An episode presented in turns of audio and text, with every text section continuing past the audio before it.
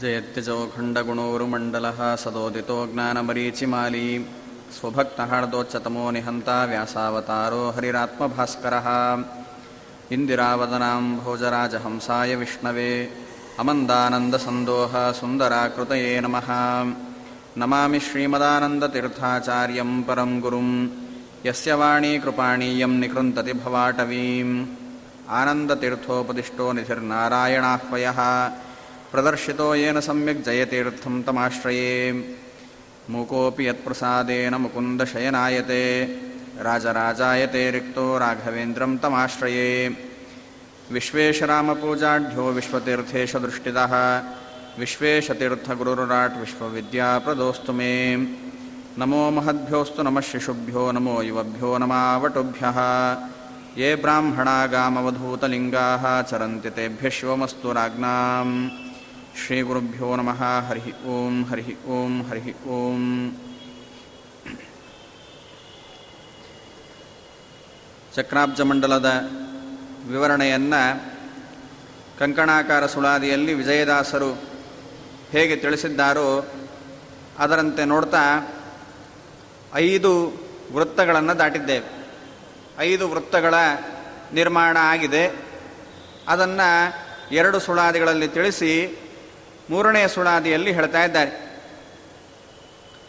ಆರು ಕೋಣೆಯ ಮೇಲೆ ವರ್ತುಳಾಕಾರವನ್ನು ಚಾರುವಾಗಿ ಬರೆದು ಅದರ ಸುತ್ತಲೂ ಎಂಟು ವಾರಿಜದಳವನ್ನು ರಚಿಸಿ ರಮ್ಯವಾಗಿ. ಆ, ಐದು ವೃತ್ತಗಳಾದ ಮೇಲೆ ಮೇಲ್ಗಡೆ ಈ ಪದ್ಮಗಳ ಥರ ಆರು ಕೋಣೆಗಳು ಬಂದಿದೆ. ಅದರ ಮೇಲೆ ವರ್ತುಳಾಕಾರ. ಇನ್ನೊಂದು ವರ್ತುಲವನ್ನು ರಚನೆ ಮಾಡಬೇಕು. ವೃತ್ತವನ್ನು ರಚನೆ ಮಾಡಬೇಕು. ರಚನೆ ಮಾಡಿ ಅಲ್ಲಿ ಇವಾಗ ಎಂಟು ದಳದ, ಎಂಟು ದಳ, ವಾರಿಸ ದಳವನ್ನು ರಚಿಸಿ ಅಂತ. ಎಂಟು ದಳಗಳನ್ನು ರಚನೆ ರಚನೆ ಮಾಡಬೇಕು ಅಂತ. ಹಾಗೆ ಎಂಟು ದಳಗಳನ್ನು ರಚನೆ ಮಾಡಿದಾಗ ಅದರಲ್ಲಿ ಕ್ರಮವಾಗಿ ಸೌರಿ, ಸ್ವರ್ಭಾನು, ಗುರು, ಬುಧ, ಶುಕ್ರ, ಚಂದ್ರಮ, ಧಾರಣೀಸುತ, ಕೇತು ಇವರನ್ನೇ ಮಧ್ಯೆ ಹಾರೈಸಿ ಬರೆದು ಅಂತ ಹೇಳ್ತಾ ಇದ್ದಾರೆ. ಆ ಎಂಟು ದಳಗಳಲ್ಲಿ ಬಲದಿಂದ ಆರಂಭ ಮಾಡ್ಕೊಂಡು ಬರಬೇಕು. ಪೂರ್ವದಿಂದ ಆರಂಭ ಮಾಡಿಕೊಂಡು ಸೌರಿ ಅಂತ ಹೇಳಿದರೆ ಶನಿ ಶನಿ ಅಂತ ಬರಿಬೇಕು. ಹಾಗೆ ಸ್ವರಭಾನು ಅಂತ ಆನಂತರ ರಾಹು ಅಂತ ಬರಿಬೇಕು. ಸ್ವರಭಾನು ಅಂದರೆ ರಾಹು. ಆಮೇಲೆ ಗುರು ಗುರು ಅಂತ ಬರಿಬೇಕು. ಬುಧ, ಬುಧನನ್ನು ಬರೆಯೋದು ಶುಕ್ರ, ಹಾಗೆ ಚಂದ್ರಮ ಧಾರಿಣೀ ಸುತ ಧಾರಿಣೀ ಸುತ ಅಂದರೆ ಮಂಗಳ, ಕುಜ ಅಂತ. ಧಾರಿಣೀ ಸುತ ಕುಜ ಅಂತ ಬರೆದು ಕೇತು ಅಂತ ಈ ರೀತಿಯಾಗಿ ಎಂಟು ದಳಗಳಲ್ಲಿ ಎಂಟು ಗ್ರಹಗಳನ್ನು ಬರಿಬೇಕು. ಒಂದು ಗ್ರಹ ಬಿಟ್ಟಿದ್ದಾರಷ್ಟೆ ಸೂರ್ಯಗ್ರಹವನ್ನು ಬಿಟ್ಟು ಮಿಕ್ಕ ಎಂಟು ಗ್ರಹಗಳನ್ನು ಇಲ್ಲಿ ಬರಿಬೇಕು. ಹಾಗೆ ಎಂಟು ಗ್ರಹಗಳನ್ನು ಬರೆದ ಮೇಲೆ ಇವರಿವರ ಬಳಿಯಲ್ಲಿ ಓಂಕಾರ ಸಹಿತಾಗಿ ನಮೋ ನಾರಾಯಣ ಎಂಬೋ ಈರೆರಡು ನಾಲ್ಕು ವರ್ಣಗಳು ಒಂದೊಂದರಲಿ ಅಂತ ಹೇಳ್ತಾ ಇದ್ದಾರೆ. ಈ ನಾರಾಯಣ ಎಂಬು ಈರೆರಡು ನಾಲ್ಕು ವರ್ಣ. ಅಂದರೆ ಓಂ ನಮೋ ನಾರಾಯಣಾಯ ಅಂತ ಅಷ್ಟಾಕ್ಷರ. ಆ ಅಷ್ಟಾಕ್ಷರ ಮಂತ್ರ ಏನಿದೆಯೋ ಅದರ ಒಂದೊಂದು ಅಕ್ಷರವನ್ನು ಕೂಡ ಒಂದೊಂದು ದಳದಲ್ಲಿ ಬರಿತಾ ಹೋಗಬೇಕು. ಹಾಗೆ ಎಂಟು ಗ್ರಹಗಳು, ಅದರ ಒಟ್ಟಿಗೆ ಎಂಟು ನಾರಾಯಣ ಅಷ್ಟಾಕ್ಷರದ ಅಕ್ಷರಗಳು, ಅವುಗಳನ್ನು ಬರಿತಾ ಹೋಗಬೇಕು. ಓಂಕಾರ ಸಹಿತ ಆಗಿ, ಬರಿಬೇಕಾದ್ರೆ ಮಾತ್ರ ಓಂಕಾರದ ಒಟ್ಟಿಗೆ ಬರಿಬೇಕು. ಓಂ ಓಂ ಅಂತ ಮೊದಲು. ಆಮೇಲೆ ಓಂ ನಮ್ ಆಮೇಲೆ ಓಂ, ಮೋಂ. ಆಮೇಲೆ ಓಂ ನಾಮ್ ಅಂತ ಈ ರೀತಿಯಾಗಿ ಎಂಟು ದಳಗಳಲ್ಲಿ ನಾರಾಯಣಾಷ್ಟಾಕ್ಷರದ ಒಂದೊಂದು ಅಕ್ಷರವನ್ನು ಓಂಕಾರ ಸಹಿತಾಗಿ ಬರಿಬೇಕು ಅಂತ. ಆರಾಧಿಸಿ ಬರೆದು ಬೀಜಾಕ್ಷರವನ್ನು, ಸಾರವನ್ನು ತಿಳಿ ಎಂಟು ವರ್ಣ ಮಿಳಿತ. ತಾರಮಂತ್ರವೇ ಸತ್ಯ. ಇದರ ನಿಯಾಮಕ ವಿಶ್ವಮೂರ್ತಿ ಮೊದಲಾದ ಅಷ್ಟರೂಪಗಳುಂಟು ಅಂತ ಹೇಳ್ತಾ ಇದ್ದಾರೆ. ಇದನ್ನು ಈ ರೀತಿಯಾಗಿ ಬರೆದಾಗ ಇದೆಲ್ಲವೂ ಕೂಡ ಯಾವುದರ ಸಾರ? ನಾರಾಯಣ ಅಷ್ಟಾಕ್ಷರ ಎಂಬುವಂಥದ್ದೇನಿದೆ? ಅದು ಓಂಕಾರದ ಸಾರ. ಓಂಕಾರದಿಂದ ಅಭಿವ್ಯಕ್ತವಾದದ್ದು ನಾರಾಯಣ ಅಷ್ಟಾಕ್ಷರ ಅಂತ. ಹಾಗಾಗಿ ಸಾರ ಯಾವುದು? ಓಂಕಾರ. ಅದನ್ನು ತಿಳಿದು ಅದಕ್ಕೆ ನಿಯಾಮಕವಾದ ವಿಶ್ವಮೂರಿತಿ ಮೂರುತಿ ಮೊದಲಾದ ಅಷ್ಟರೂಪಗಳು ಉಂಟು ಅಂತ ಹೇಳ್ತಾ ಇದ್ದಾರೆ. ಹಾಗಾಗಿ ಇಲ್ಲೆಲ್ಲ ಕಡೆಯೂ ಕೂಡ ಈ ವರ್ಣವನ್ನು ಕೂಡ ಅಕಾರ, ಉಕಾರ, ಮಕಾರ ಇವೆಲ್ಲವನ್ನು ಕೂಡ ಬರೆದು ವಿಶ್ವ, ತೈಜಸ, ಪ್ರಾಜ್ಞ ಅಂತ ಒಂದೊಂದು ಅಕ್ಷರಗಳಿಗೆ ನಿಯಾಮಕ ಈ ರೂಪಗಳು ಅಂತ ಬರಿತಾ ಹೋಗಬೇಕು. ಅಷ್ಟರೂಪಗಳುಂಟು. ಸೌರಿರಾಹು ಮಧ್ಯೆ ಆದಿವರ್ಣವ ಲಿಪಿಸಿ. ಈ ಸೌರಿ ರಾಹು, ಸೌರಿ ಎಂಬುದಾಗಿ ಹೇಳಿದರೆ ಶನಿ, ಹಾಗೆ ರಾಹು, ಅವೆರಡರ ನಡುವೆ ನಮಗೆ ಜಾಗ ಸಿಕ್ತೀಗ ಎಂಟು ದಳದ ಕಮಲವನ್ನು ಬರೆದಿದ್ದೇವೆ. ಎಂಟು ದಳದ ಕಮಲವನ್ನು ಬರೆದಾಗ ಅದರ ಸುತ್ತಲೂ ಒಂದು ವೃತ್ತ ಬಂತು ಅಂತ ಹೇಳಿದರೆ ಆ ಎಂಟು ದಳದ ನಡು ನಡು ಭಾಗಗಳಲ್ಲಿ ಮತ್ತೆ ಎಂಟು ಜಾಗ ಸಿಗತ್ತೆ. ಆ ಎಂಟು ಜಾಗಗಳೇನು ಸಿಗ್ತಾ ಇದೆ? ಅಲ್ಲಿ ಆದಿವರ್ಣವ ಲಿಪಿಸಿ. ಆದಿವರ್ಣ ಅಂತ ಹೇಳಿದರೆ ಆದಿವರ್ಣ ಅಕಾರ. ಅಕಾರವನ್ನು ಬರೆಯೋದು ಅಂತ. ಅದನ್ನೇ ಹೇಳ್ತಾ ಇದ್ದಾರೆ. ಆದಿವರ್ಣ, ಮೊದಲ ಅಕಾರವನ್ನು ಬರೆಯೋದು. ಹಾಗೆ ಒಂದೊಂದೇ. ಅಕಾರ ಉಕಾರ, ಮಕಾರ, ನಾದ, ಬಿಂದು, ಘೋಷ, ಶಾಂತ, ಅತಿಶಾಂತ ಅಂತ. ಆ ಎಲ್ಲ ಕಡೆಯೂ ಕೂಡ ಹೀಗೆ ಎಂಟು ಆ ಓಂಕಾರದ ಪ್ರಭೇದವನ್ನು ಅಲ್ಲಿ ಬರಿಬೇಕು. ಅದರ ಒಟ್ಟಿಗೆ ದ್ವಿರಷ್ಟ ಮಾತೃಕಾ ವರ್ಗವೇ ಇದಕ್ಕೆ ಇಂದಿರಾ. ದ್ವಿರಷ್ಟ ಮಾತೃಕಾ ವರ್ಗ.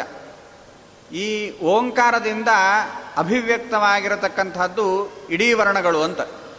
ಎಲ್ಲ ವರ್ಣಗಳು ಕೂಡ ಓಂಕಾರದಿಂದ ಅಭಿವ್ಯಕ್ತವಾಗಿದೆ. ಅದು ಹೇಗೆ ಅಂತ ಕ್ರಮವನ್ನು ಹೇಳಬೇಕಾದರೆ, ಓಂಕಾರದ ಎಂಟು ಅಕ್ಷರ ಅಕಾರ, ಉಕಾರ, ಮಕಾರ, ನಾದ, ಬಿಂದು, ಘೋಷ, ಶಾಂತ, ಅತಿಶಾಂತ ಅಂತ ಓಂಕಾರದ ಎಂಟು ಅಕ್ಷರಗಳು ಅದರಲ್ಲಿ ಸೇರಿದೆ. ಆ ಎಂಟು ಅಕ್ಷರಗಳಿಂದ ಐವತ್ತೊಂದು ಅಕ್ಷರಗಳ ಅಭಿವ್ಯಕ್ತಿ ಆಗಿದೆ ಅಂತ ಹೇಳ್ತಾರೆ. ಐವತ್ತೊಂದು ಅಕ್ಷರ ಹೇಗೆ ಅಂತ ಹೇಳಿದರೆ, ದ್ವಿರಷ್ಟ ಪಂಚಕ ಚತುಹು ಪಂಚೇತ್ಯೇವ ಅಷ್ಟವರ್ಗಗಾಹ ಅಂತ ತಿಳಿಸಿದ್ದಾರೆ. ಹಾಗಾಗಿ ದ್ವಿರಷ್ಟ ಅಕಾರದಿಂದ ಹದಿನಾರು. ದ್ವಿರಷ್ಟ ಅಂದರೆ ಎಂಟರ ಎರಡು, ಹದಿನಾರು ಅಂತ. ಅಕಾರದಿಂದ ಹದಿನಾರು ಅಕ್ಷರಗಳು. ಅಂದರೆ ಅಕಾರವನ್ನು ಆರಂಭಿಸಿ ಮಾಡಿಕೊಂಡು ಅಹಾವರೆಗೂ, ಸ್ವರಾಕ್ಷರಗಳು. ಅಕ ಅಮ್ಮ ಅಲ್ಲಿವರೆಗೂ ಸ್ವರಾಕ್ಷರಗಳು ಹದಿನಾರು ಅಕಾರದಿಂದ ಅಭಿವ್ಯಕ್ತವಾದ ಅಕ್ಷರಗಳು. ಹಾಗೆ ಹದಿನಾರು. ಆಮೇಲೆ ಪಂಚಕ ಪಂಚಕ ಅಂತ ಹೇಳಿದರೆ ಕವರ್ಗ, ಚವರ್ಗ, ಟವರ್ಗ, ಹಾಗೆ ತವರ್ಗ ಪವರ್ಗ ಅಂತ ಈ ಐದೇನಿದೆಯೋ ಅದು ಒಂದೊಂದು ಅಕ್ಷರದಿಂದ ಅಂತ ಇಟ್ಕೊಳ್ಬೇಕು. ಒಂದೊಂದು ವರ್ಗ, ಒಂದೊಂದು ಅಕ್ಷರದಿಂದ. ಕವರ್ಗ ಎಂಬುವಂತಹದ್ದು ಉಕಾರದಿಂದ. ಹಾಗೆ ಚವರ್ಗ ಎಂಬುವಂತಹದ್ದು ಮಕಾರದಿಂದ. ಅಂತ ಈ ರೀತಿಯಾಗಿ ಒಂದೊಂದು ವರ್ಗ ಒಂದೊಂದು ಅಕ್ಷರದಿಂದ ಅಭಿವ್ಯಕ್ತವಾಗಿದೆ ಅಂತ ಇಟ್ಕೊಳ್ಬೇಕು ಹಾಗಾಗಿ ಆರಾಯಿತು. ಆರು ಅಕ್ಷರಗಳಿಂದ ಆರರ ಅಭಿವ್ಯಕ್ತಿ ಅಂತ ಆಯಿತು. ಇನ್ನು ಎರಡು ಉಳಿದಿದೆ. ಶಾಂತ, ಅತಿಶಾಂತ ಉಳಿದಿದೆ. ಆ ಶಾಂತದಿಂದ ಯಾರ ಲವ ಚತುಹು, ನಾಲ್ಕು ವರ್ಣಗಳು ಅಂತ. ನಾಲ್ಕು ವರ್ಣಗಳು ಅಂದರೆ ಯಾರ ಲವ ಈ ನಾಲ್ಕು ವರ್ಣಗಳು ಶಾಂತದಿಂದ ಅಭಿವ್ಯಕ್ತವಾಗಿದೆ. ಹಾಗೆ ಉಳಿದದ್ದು, ಅತಿಶಾಂತದಿಂದ ಅಭಿವ್ಯಕ್ತವಾದ್ದು ಶ, ಷ, ಸ, ಹ ಲ ಕ್ಷ ಅಂತ ಈ ರೀತಿಯಾಗಿ ಲವರೆಗೂ ಇಟ್ಕೊಳ್ಳೋದು. ಹೀಗೆ ಈ ಐದು ವರ್ಣಗಳೇನಿದೆಯೋ ಇದು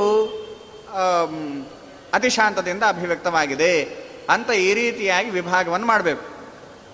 ಇದನ್ನೇ ಇಲ್ಲಿ ಹೇಳ್ತಾ ಬರ್ತಾ ಇದ್ದಾರೆ ಈಗ. ಮೊದಲನೇ ಎಂಟು ದಳದ ಕಮಲವನ್ನು ರಚನೆ ಮಾಡಿದ ಮೇಲೆ ಅದರ ನಡುವೆ ನಮಗೆ ಭಾಗಗಳು ಸಿಕ್ಕಿದೆ. ಆ ಭಾಗಗಳಲ್ಲಿ ಮೊದಲನೇ ಭಾಗ, ಬಲಭಾಗದಿಂದ ಮೊದಲನೇದ್ದು ಏನಿದೆಯೋ ಆ ಮೊದಲನೇ ಭಾಗದಲ್ಲಿ ಅಕಾರ ಅಂತ ಬರಿಬೇಕು. ಅದರ ಒಟ್ಟಿಗೆ ಅದರಿಂದ ಅಭಿವ್ಯಕ್ತವಾದದ್ದು ಯಾವುದು? ಹದಿನಾರು. ಅಂದರೆ ಅಕಾರದಿಂದ ಅಹಾವರ್ಗು ಅಷ್ಟನ್ನು ಅಲ್ಲಿ ಬರಿಬೇಕು. ಮಾತೃಕಾವರ್ಗವೇ, ದ್ವಿರಷ್ಟ ಮಾತೃಕಾವರ್ಗವೇ, ಇದಕ್ಕೆ ಇಂದಿರಾ ಮಾರುತ ದೇವನ್ನ ಬರೆದು ಶ್ರುತಿಕಾಲಗಳ. ಇದಕ್ಕೆ ಇದರ ಒಟ್ಟಿಗೆ ಯಾರನ್ನು ಬರಿಬೇಕು? ಶ್ರುತಿ, ಕಾಲ ಅಂತ ಬರಿಬೇಕು. ಶ್ರುತಯ ಕಾಲಹ ಅಂತ. ಅಂದರೆ ಈ ಮಂಡಲದಲ್ಲಿ, ಇವಾಗ ನಮಗೇನು ಬರ್ತಾ ಇದೆ ಅಂತ ಹೇಳಿದ್ರೆ, ಈ ವೃತ್ತದಲ್ಲಿ ಒಟ್ಟು ಎಲ್ಲ ಬ್ರಹ್ಮಾಂಡವನ್ನು ಇಲ್ಲಿ ಸೇರಿಸ್ತಾ ಇದ್ದಾರೆ. ಇಡೀ ಬ್ರಹ್ಮಾಂಡ ಎಂಬುದು ಈ ವೃತ್ತದಲ್ಲಿ ಸೇರಿಸ್ತಾ ಇದ್ದಾರೆ. ಅಂದರೆ ಎಲ್ಲ ವರ್ಣಗಳು ಸೇರ್ತಾವೆ. ಎಲ್ಲ ವರ್ಣಗಳು ಸೇರ್ತಾವೆ, ಎಲ್ಲ ತತ್ವಗಳನ್ನು ಇಲ್ಲೇ ಸೇರಿಸ್ತಾರೆ. ಹಾಗಾಗಿ ತತ್ವಗಳು, ವರ್ಣಗಳು, ಅದಕ್ಕೆ ಅಭಿಮಾನಿಗಳು ಎಲ್ಲರನ್ನೂ ಇಲ್ಲಿ ಸೇರಿಸ್ತಾ ಇದ್ದಾರೆ. ಒಟ್ಟು ಅವೆಲ್ಲವನ್ನೂ ನೇಮಿಸುವಂಥವನು ಪರಮಾತ್ಮ ಅಂತ ಇಲ್ಲಿ ಅರ್ಥ ಸಿಗುವಂತೆ ಮಾಡ್ತಾ ಇದ್ದಾರೆ.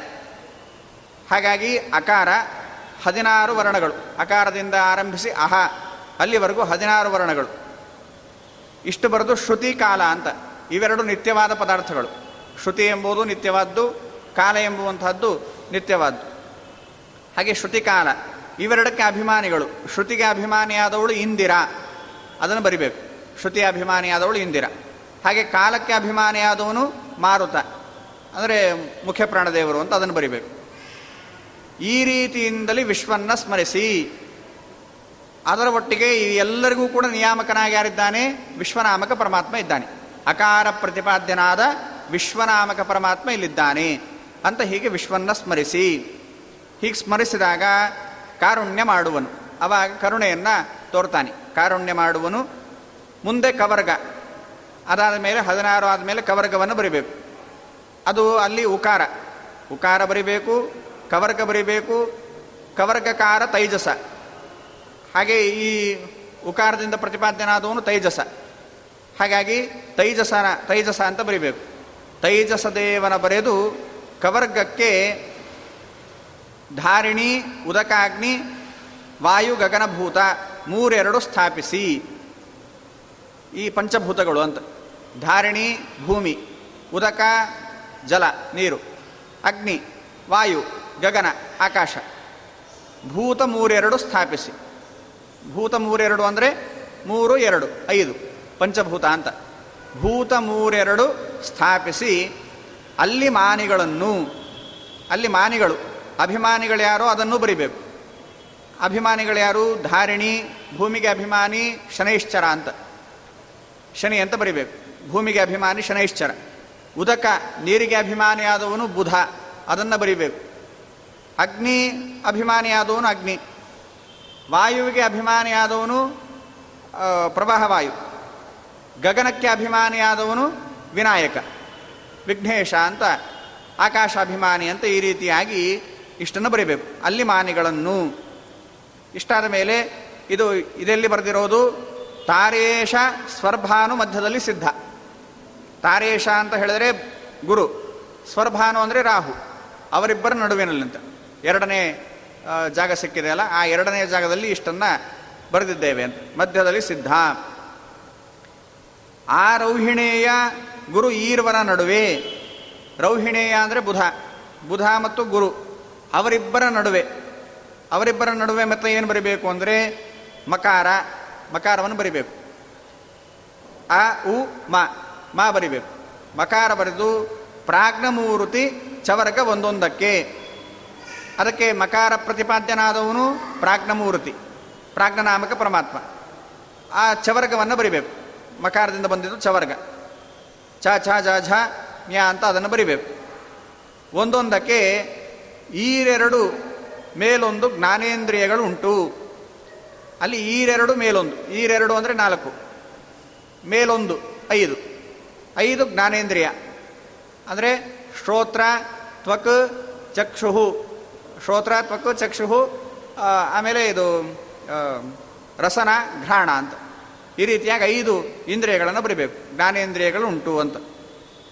ಹಾಗೆ ಬರೆದು ಅವುಗಳಿಗೆ ನಿಯಾಮಕರಾದ ದೇವತೆಗಳನ್ನು. ವಾರ ವಾರಕ್ಕೆ ಬಿಡದೆ ತತ್ವೇಶರುಗಳ ವಾಸ.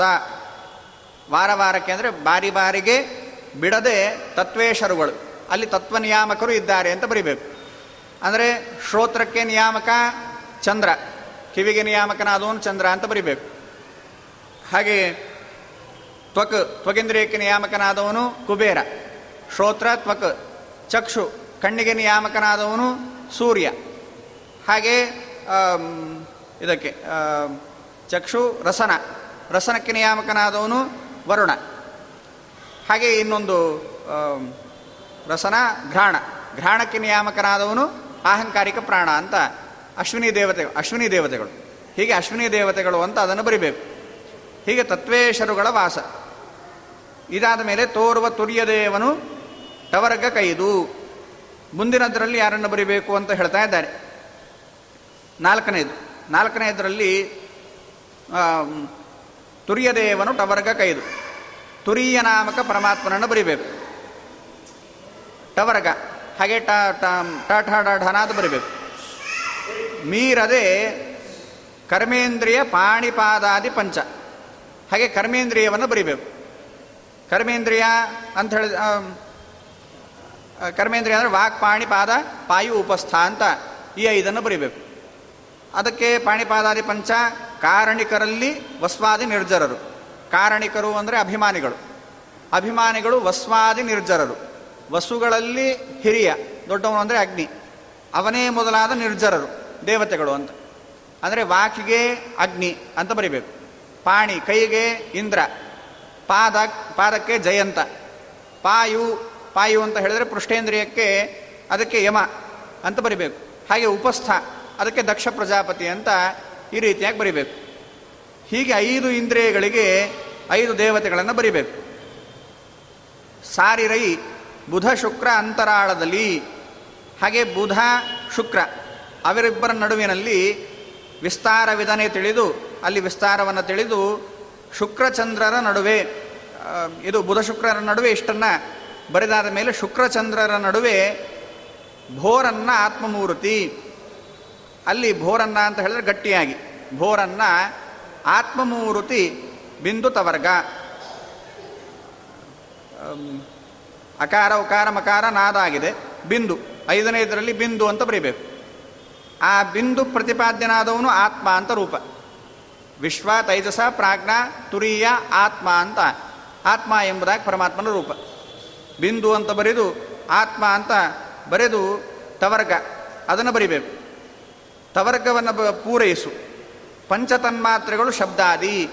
ಹಾಗೆ ಅಲ್ಲೇನು ಬರೀಬೇಕು? ಪಂಚತನ್ಮಾತ್ರೆಗಳು. ಅಂದರೆ ಶಬ್ದ, ಸ್ಪರ್ಶ, ಗನ್ ರೂಪ, ರಸ, ಗಂಧ ಅಂತ. ಈ ರೀತಿಯಾಗಿ ಶಬ್ದಾದಿ, ಪಂಚತನ್ಮಾತ್ರೆಗಳು ಅದನ್ನು ಬರಿಬೇಕು.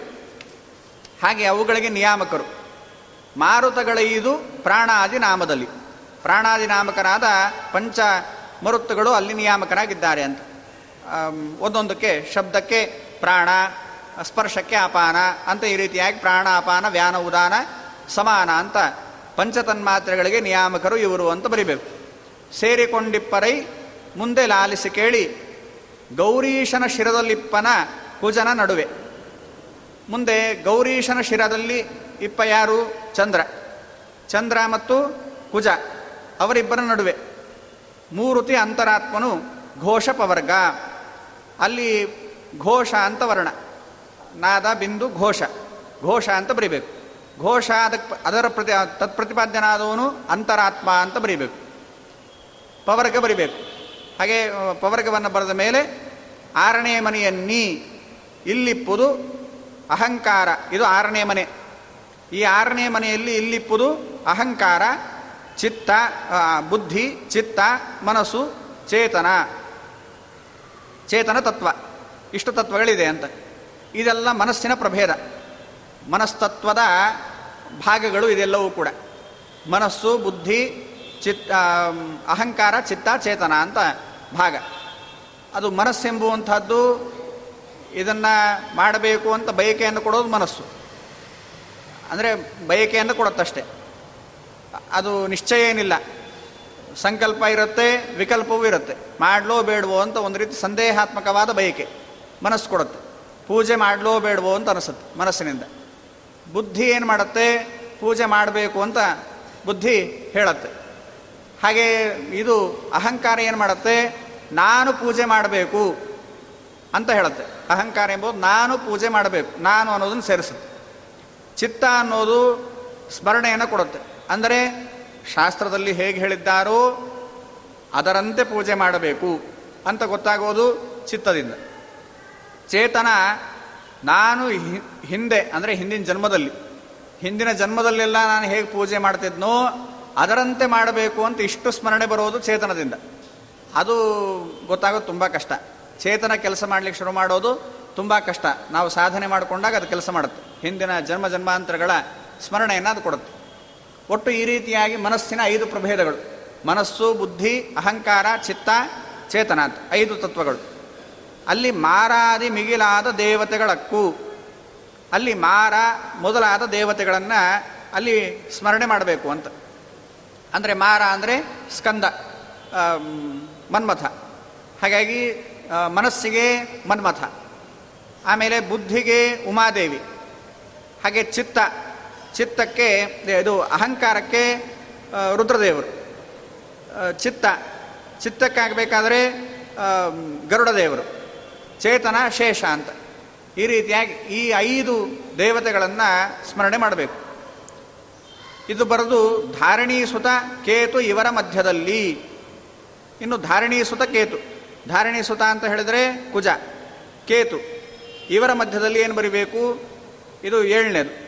ಶ್ರೀರಮಣ ಪರಮಾತ್ಮ ಶಾಂತವೆಂಬುದು ಓಂಕ ಓಂಕಾರದೊಳಗಿನ ವರ್ಣ.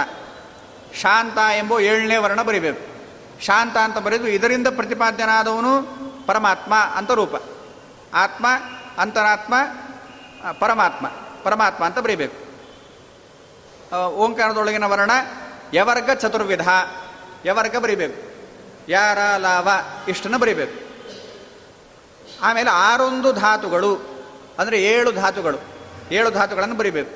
ಸಪ್ತ ಧಾತುಗಳು ಅಂದರೆ ತ್ವಕ್, ಚರ್ಮ, ರಕ್ತಾದಿ. ತ್ವಕ್, ಚರ್ಮ, ಮಾಂಸ, ರುಧಿರ ಮೇಧ ಮಜ್ಜ, ಅಸ್ಥಿ ಅಂತ. ಏಳು.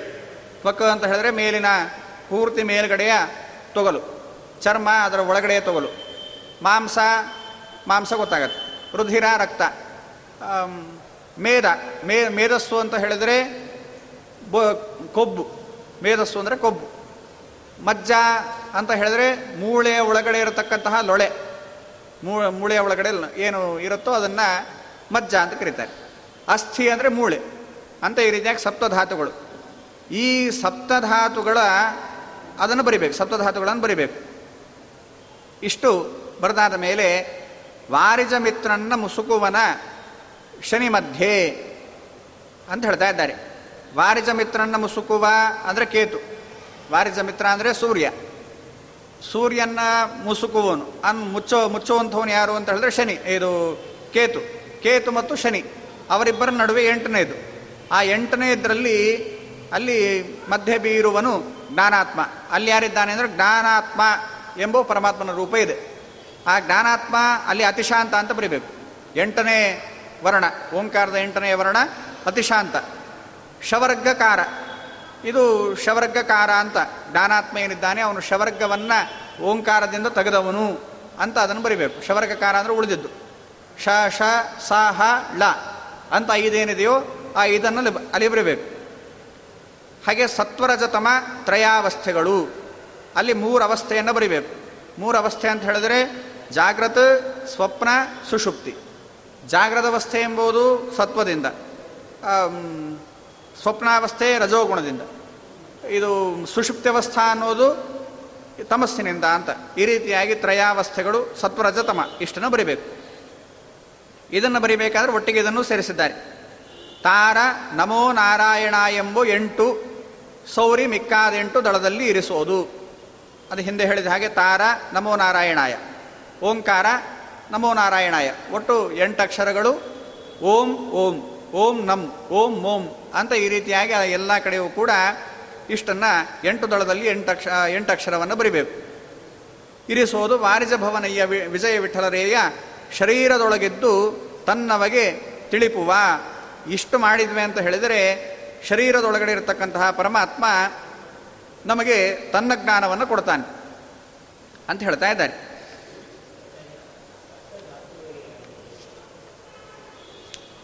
ಅದಕ್ಕೆ ತ್ವಕ್ಚರ್ಮ ಮಾಂಸ ರುಧಿರ ಇದೆಲ್ಲ ಏನಿದೆ?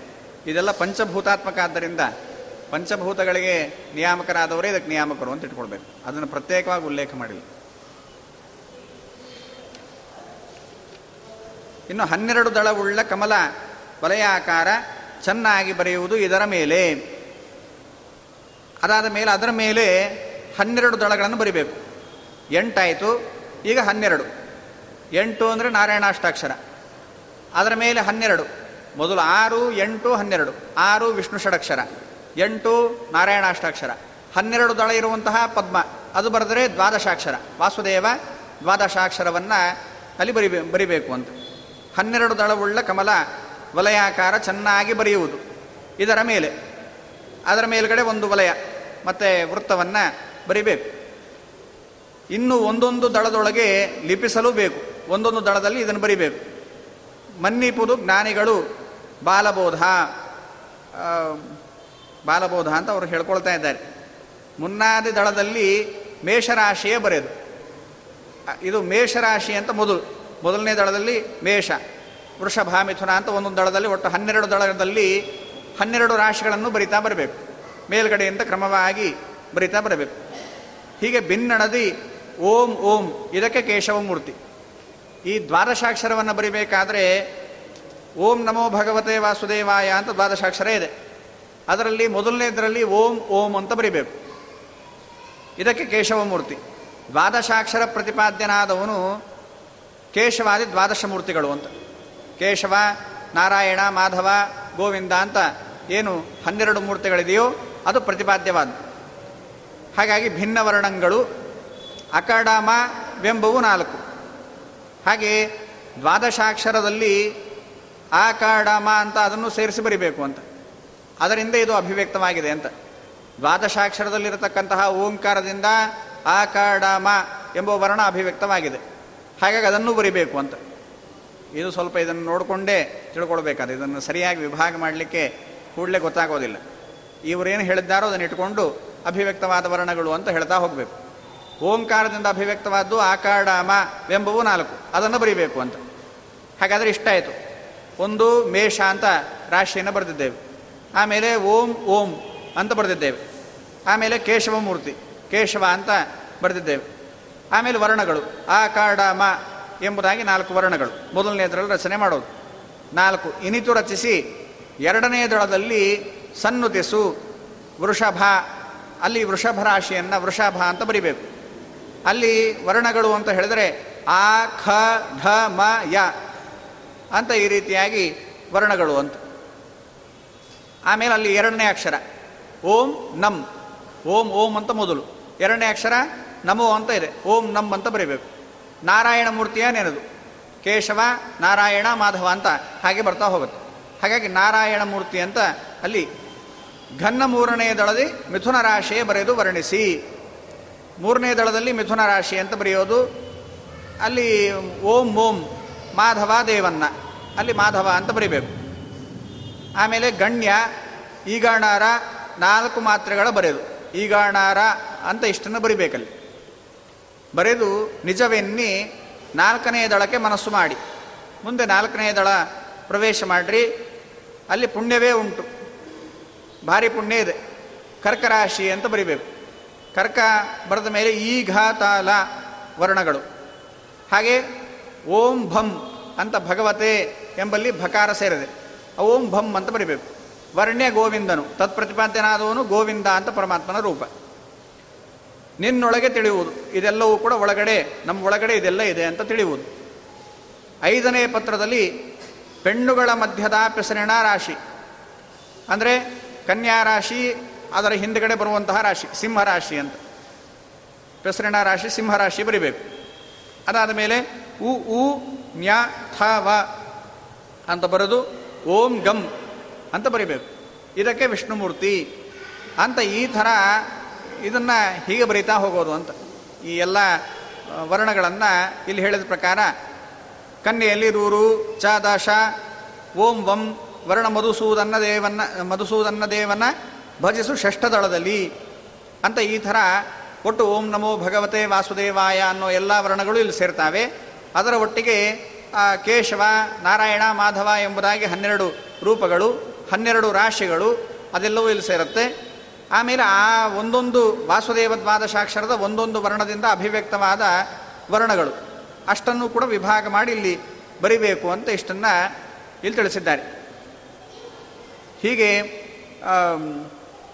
ಸ್ತುತಿಸಿ ಧನ್ಯನಾಗೆಲೋ ಮುಂದೆ ದಳದ ಸಂಧಿಗಳಲ್ಲಿ ರನ್ನಕಾರ ಯೋಗ ಒಂಬತ್ತು ಪದದಂತೆ. ಈ ಒಟ್ಟು ಐವತ್ತೊಂದು ಅಕ್ಷರಗಳನ್ನು ಹಂಚಾಯಿತು. ಹನ್ನೆರಡರಲ್ಲಿ ಐವತ್ತೊಂದು ಅಕ್ಷರಗಳನ್ನು ಹಂಚಾಗಿದೆ. ಹಂಚಾದ ಮೇಲೆ ಯೋಗ, ಅದು ಮುಂದೆ ಇನ್ನೊಂದು ವೃತ್ತವನ್ನು ಬರೆದು ಅಲ್ಲಿ ಯೋಗಗಳನ್ನು ಬರಿಬೇಕು ಅಂತ. ಯೋಗ ಒಂಬತ್ತು ಪದದಂತೆ ಹನ್ನೆರಡು ರಾಶಿಗೆ ವಿಭಾಗ ಮಾಡಿ. ಯೋಗಗಳು ಇಪ್ಪತ್ತೇಳು ಯೋಗ ಇದೆ. ಯಾವ ರೀತಿಯಾಗಿ ಇಪ್ಪತ್ತೇಳು ನಕ್ಷತ್ರ ಇದೆಯೋ ಅದರಂತೆ ಇಪ್ಪತ್ತೇಳು ಯೋಗ ಅಂತ. ವಿಷ್ಕಂಭ, ಪ್ರೀತಿ, ಆಯುಷ್ಮಾನ್ ಇತ್ಯಾದಿಯಾಗಿ ಇಪ್ಪತ್ತೇಳು ಯೋಗ ಇದೆ. ಒಂದೊಂದು ಯೋಗಕ್ಕೆ ನಾಲ್ಕು ಪಾದ ಅಂತ ಇಟ್ಕೊಳ್ಬೇಕು. ಒಂದೊಂದು ಯೋಗಕ್ಕೆ ನಾಲ್ಕು ಪಾದ ಅಂತ ಇಟ್ಕೊಂಡ್ರೆ ಇಪ್ಪತ್ತೇಳು ಯೋಗಕ್ಕೆ ಸೇರಿ ನೂರ ಎಂಟು ಪಾದ ಆಗುತ್ತೆ. ಆ ನೂರ ಎಂಟು ಪಾದ ಏನಿದೆಯೋ ನೂರ ಎಂಟು ಪಾದವನ್ನು ಹನ್ನೆರಡಕ್ಕೆ ಹಂಚಬೇಕು. ನೂರ ಎಂಟು ಪಾದವನ್ನು ಹನ್ನೆರಡಕ್ಕೆ ಹಂಚೋದು ಅಂತ ಹೇಳಿದರೆ ಒಂಬತ್ತು ಪಾದ ಒಂದೊಂದಕ್ಕೆ ಅಂತ ಬರುತ್ತೆ. ಹನ್ನೆರಡಕ್ಕೆ, ಹನ್ನೆರಡು ರಾಶಿಗಳಲ್ಲಿ ನೀವು ಕೂಡ ಇದನ್ನು ಹಂಚ್ತಾ ಹೋದ್ವಿ ಅಂತ ಹೇಳಿದರೆ ಒಂದೊಂದಕ್ಕೆ ಒಂಬತ್ತು ಪದದಂತೆ ಅಂತ ಹೇಳ್ತಾ ಇದ್ದಾರೆ. ರನ್ನಕಾರ ಯೋಗ ಒಂಬತ್ತು ಪದದಂತೆ. ಒಂಬತ್ತು ಪದದಂತೆ ಇದನ್ನು ಹಂಚ್ತಾ ಹೋಗಬೇಕು. ಹನ್ನೆರಡು ರಾಶಿಗೆ ವಿಭಾಗ ಮಾಡಿ. ಇಷ್ಟು ಮಾಡಿ ಪನ್ನಗಶಾಹಿ ಶ್ರೀ ವಿಜಯ ವಿಠಲನ್ನ ಕಾರುಣ್ಯವನ್ನು ಪಡೆದು ಚಿಂತಿಸು ಹೃದಯದೊಳಗೆ ಅಂತ ಈ ರೀತಿಯಾಗಿ ಇದನ್ನು ಹೇಳಿದ್ದಾರೆ. ಇದಾದ ಮೇಲೆ ಮುಂದಿನ ವಲಯ, ಮುಂದೆ ಇನ್ನೊಂದು ವೃತ್ತವನ್ನು ನಿರ್ಮಾಣ ಮಾಡಬೇಕು. ಅದರ ಮೇಲೆ ಮತ್ತೆ ದ್ವಾದಶದಳು ಉಳ್ಳ ಕಮಲದ ಮೇಲೆ ದ್ವಿದ್ವಾದಶ ಪತ್ರದ ಕಮಲ ಬರೆಯದು ಸಾಧಿಸು. ಇಲ್ಲಿವರೆಗೂ ದ್ವಾದಶ ದಳದ ಕಮಲ ಆಯಿತು. ಆರು, ಮೊದಲು ಆರು ದಳದ ಕಮಲ, ಆರು ಆರು ಕೋನ ಆರು ಕೋನ ಆದ ಮೇಲೆ ಎಂಟು ದಳದ ಕಮಲ, ಎಂಟು ದಳದ ಕಮಲ ಆದ ಮೇಲೆ ಹನ್ನೆರಡು ದಳ. ಹನ್ನೆರಡು ದಳದ ಕಮಲ ಆದ ಮೇಲೆ ದ್ವಿದ್ವಾದಶ ಪತ್ರದ ಕಮಲ ಇಪ್ಪತ್ನಾಲ್ಕು ದಳದ ಕಮಲ ಅಂತ. ಇಪ್ಪತ್ನಾಲ್ಕು ದಳದ ಕಮಲವನ್ನು ಬರೆ, ಬರೆದು ಸಾಧಿಸು. ಒಂದೊಂದು ದಳದ ಮಧ್ಯದಲ್ಲಿ ವಿನೋದ ಚತುರವಿಂಶತಿ ವರ್ಣಗಳ, ಚತುರ್ವಿಂಶತಿ ವರ್ಣಗಳು. ಅಂದರೆ ಇದು ವೇದ ಮಾತಾ ಮಂತ್ರ. ವೇದ ಮಾತಾ ಮಂತ್ರ ಅಂದರೆ ಗಾಯತ್ರಿ. ಗಾಯತ್ರಿ ಮಂತ್ರದ ಇಪ್ಪತ್ನಾಲ್ಕು ಅಕ್ಷರಗಳನ್ನು ಅಲ್ಲಿ ಹಾಕ್ತಾ ಹೋಗಬೇಕು. ಅಂದರೆ ತತ್ಸವಿತೃವರೆಣ್ಯಂ ಅಂತ ಎಲ್ಲೇನು ಬರ್ತಾ ಹೋಗುತ್ತೋ ಅದೆಲ್ಲವನ್ನು ಕೂಡ ಅಲ್ಲಿ ಸೇರಿಸ್ತಾ ಹೋಗಬೇಕು. ಹಾಗೆ ಮಾಧವ ಎನ್ನು ಕೇಶ, ಒಟ್ಟು ಇಪ್ಪತ್ನಾಲ್ಕು ಅಕ್ಷರ ಆಗುತ್ತೆ ಗಾಯತ್ರಿ ಮಂತ್ರದಲ್ಲಿ. ಇದೆಯನ್ನು ಕೇಶವ, ಮಾಧವ, ಗೋವಿಂದಾದಿ ವರ್ಣಮೂರ್ತಿಗಳ. ಒಂದೊಂದು ವರ್ಣ ಪ್ರತಿಪಾದ್ಯವಾದ ರೂಪಗಳು ಅಂದರೆ ಕೇಶವಾದಿ ಇಪ್ಪತ್ನಾಲ್ಕು ನಾಮಗಳೇನಿದೆಯೋ ತದ್ವಾಚ್ಯನಾಗಿರ್ತಕ್ಕಂತಹ ಪರಮಾತ್ಮ ಆ ಇಪ್ಪತ್ನಾಲ್ಕು ವರ್ಣಗಳಿಂದ ಪ್ರತಿಪಾದ್ಯವಾದ ರೂಪ. ವರ್ಣಮೂರ್ತಿಗಳ ಪಾದವನ್ನೇ ಸ್ಮರಿಸುತ್ತಾ ಇಷ್ಟು ಅಲ್ಲಿ ಬರಿಬೇಕು ಅಂತ. ಮೊದಲನೇದರಲ್ಲಿ ಓಂ ತಂ, ಎರಡನೇದರಲ್ಲಿ ಓಂ ಸಂ, ಮೂರನೇದರಲ್ಲಿ ಓಂ ವಿಂ ಅಂತ ಬರಿತಾ ಕೇಶವ, ನಾರಾಯಣ, ಮಾಧವ ಅಂತ ಹೀಗೆ ಒಂದೊಂದರಲ್ಲಿಯೂ ಕೂಡ ಗಾಯತ್ರಿ ಮಂತ್ರದ ಅಕ್ಷರಗಳನ್ನು, ತತ್ಪ್ರತಿಪಾದ್ಯವಾದ ಇಪ್ಪತ್ನಾಲ್ಕು ಮೂರ್ತಿಗಳನ್ನು ಬರಿಬೇಕು ಅಂತ. ಇಪ್ಪತ್ನಾಲ್ಕು ದಳದ ಕಮಲದಲ್ಲಿ ಇಷ್ಟನ್ನು ಬರೆದಾಯಿತು ಇಷ್ಟು ಬರೆದ ಮೇಲೆ ಅದರ ಮೇಲೆ ಮತ್ತೆ ಒಂಬತ್ತು ವೀಥಿಯನ್ನು ಬರಿಬೇಕು ಅಂತ. ಅದರ ಮೇಲೆ ಒಂಬತ್ತು ವೀಥಿಯನ್ನು. ಮತ್ತೆ ಸೂರ್ಯನ ಗಮನ ಭೇದದಿಂದಲೇ ತಿಳಿ ನವವೀಥಿಯ ಅಂತ ಹೇಳ್ತಾ ಇದ್ದಾರೆ.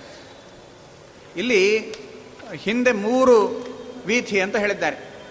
ಕರಿ ಕರಿವೀಥಿ, ರಥವೀಥಿ, ಅಜವೀಥಿ ಅಂತ. ಮೂರು ವೀಥಿಗಳನ್ನು ಹಿಂದೆ ಹೇಳಿದ್ದಾರೆ. ಅದು ಸೂರ್ಯನ ಗಮನಕ್ಕನುಗುಣವಾಗದಿದೆ.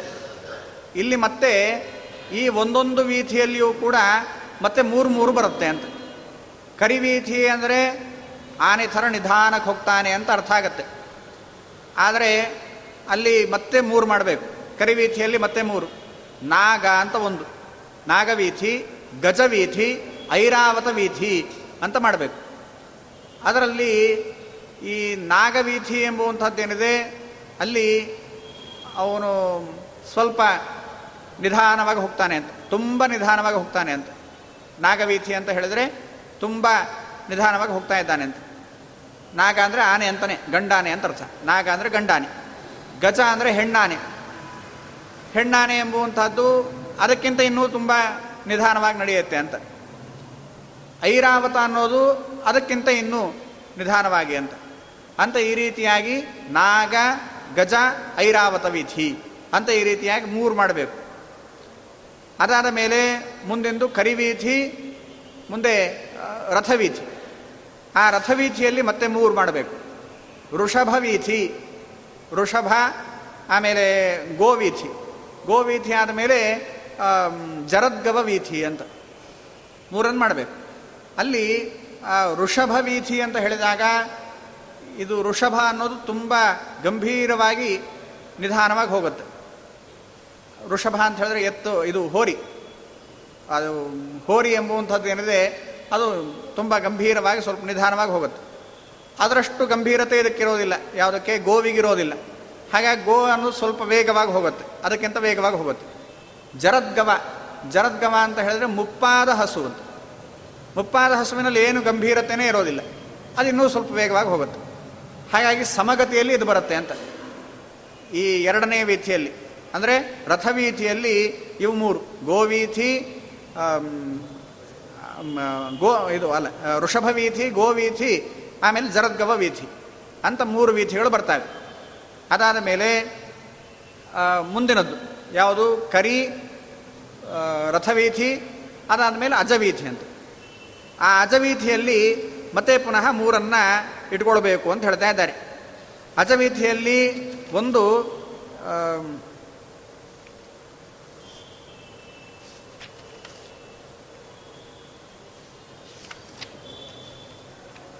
ವೈ ಅಜವೀಥಿ ಅಂತಲೇ ಒಂದು. ಅಜವೀಥಿಯಲ್ಲಿ ಒಂದು? ಅಜವೀಥಿ ಅಂತಲೇ ಅದಕ್ಕೆ ಇನ್ನೊಂದು ಹೆಸರು. ಮೂರರಲ್ಲಿ ಅಜವೀಥಿ, ಮೃಗವೀಥಿ, ವೈಶ್ವಾನರ ವೀಥಿ ಅಂತ. ಹಾಗಾಗಿ ಅಜವೀಥಿ ಆಡು. ಮೃಗವೀಥಿ ಅಂತ ಹೇಳಿದರೆ ಜಿಂಕೆ. ಅದಕ್ಕಿಂತ ವೇಗ. ಆಡಿಗಿಂತಲೂ ವೇಗವಾಗಿ ಜಿಂಕೆ ಹೋಗುತ್ತೆ. ವೈಶ್ವಾನರ ವೈಶ್ವಾನರ ಅಂದರೆ ಬೆಂಕಿ. ಬೆಂಕಿ ಎಂಬುದು ವೇಗವಾಗಿ ಹರಡ್ತಾ ಹೋಗುತ್ತೆ. ಒಂದು ಕಡೆಯಿಂದ ಇನ್ನೊಂದು ಕಡೆ ವೇಗವಾಗಿ ಹರಡ್ತಾ ಹೋಗುತ್ತೆ. ಹಾಗೆ ವೈಶ್ವಾನರ ವೀಥಿ ಅಂತ. ಈ ರೀತಿಯಾಗಿ ಮೂರು ವೀಥಿಗಳು ಅಂತ.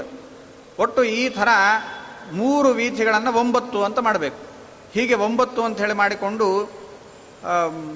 ತಿಳಿ ನವವೀಥಿಯ ಐದಿಸು ಒಂದೊಂದು ಕಡೆ ಮೂರರ ಪ್ರಕಾರ ಅದಾವಿಲ್ಲಿ, ಆದಾವಿಲ್ಲಿಗೆ ತಾರಿ ಇಪ್ಪತ್ತೇಳು ಅಂತ ಹೇಳ್ತಾ ಇದ್ದಾರೆ. ಇಪ್ಪತ್ತೇಳು ತಾರಿಗಳು, ಇಪ್ಪತ್ತೇಳು ನಕ್ಷತ್ರ ಏನಿದೆಯೋ ಆ ಇಪ್ಪತ್ತೇಳು ನಕ್ಷತ್ರಗಳನ್ನು ಇಲ್ಲಿ ಹಂಚಬೇಕು ಅಂತ. ಒಂಬತ್ತು ವೀಥಿಗಳು ಬಂತು. ಒಂಬತ್ತು ವೀಥಿಗಳಲ್ಲಿ ಇಪ್ಪತ್ತೇಳು ನಕ್ಷತ್ರಗಳನ್ನು ಹಿಂದಿನ ಥರನೇ ಹಂಚಬೇಕು. ಅಂದರೆ ಇಪ್ಪತ್ತೇಳು ನಕ್ಷತ್ರಗಳಿಗೆ ನೂರ ಎಂಟು ಪಾದ. ನೂರ ಎಂಟು ಪಾದ ಅಂತ ಇಟ್ಕೊಂಡಾಗ ಒಂದೊಂದಕ್ಕೆ ಒಂಬತ್ತಕ್ಕೆ ಹೇಗೆ ಹಂಚಬೇಕು? ಹನ್ನೆರಡು ಹನ್ನೆರಡು ಅಂತ. ಒಂಬತ್ತು ವೀಥಿಗೆ ಹನ್ನೆರಡು ಹನ್ನೆರಡು ಅಂತ ಈ ರೀತಿಯಾಗಿ ಹಂಚ್ತಾ ಹೋಗೋದು ಹಾಗೆ ಹಂಚಿದಾಗ ನೂರ ಎಂಟು ಅಲ್ಲಿ ಸರಿ ಹೋಗುತ್ತೆ ಅಂತ. ಹೀಗೆ ಆದಾವಿಲ್ಲಿಗೆ ತಾರೆ ಇಪ್ಪತ್ತೇಳು. ಐದೇಳು ರಾಶಿಗಳು ಹಂಚಿ ಹಾಕಲಾಗಿ ಪಾದ ಪಾದಾರ್ಧ ತ್ರಿಪಾದಬಹುದು. ಐದೇಳು ರಾಶಿಗಳು, ಅಂದರೆ ಹನ್ನೆರಡು ರಾಶಿಗಳು. ಹನ್ನೆರಡು ರಾಶಿಗಳಿಗೆ ಇವೆಲ್ಲವನ್ನು ಹಂಚ್ತಾ ಹೋದ ಹಾಗೆ ಹೇಗೆ ಬರ್ತಾ ಹೋಗುತ್ತೆ? ಇದಕ್ಕೆ ಅಶ್ವಿನಿ, ಭರಣಿ, ಆಮೇಲೆ ಕೃತ್ತಿಕ. ಕೃತ್ತಿಕಾದ ಮೊದಲನೇ ಪಾದ. ಮೊದಲನೇ ಪಾದ ಒಂದು ರಾಶಿಗೆ ಸೇರುತ್ತೆ. ಮೇಷರಾಶಿಗೆ ಇದು ಸೇರುತ್ತೆ.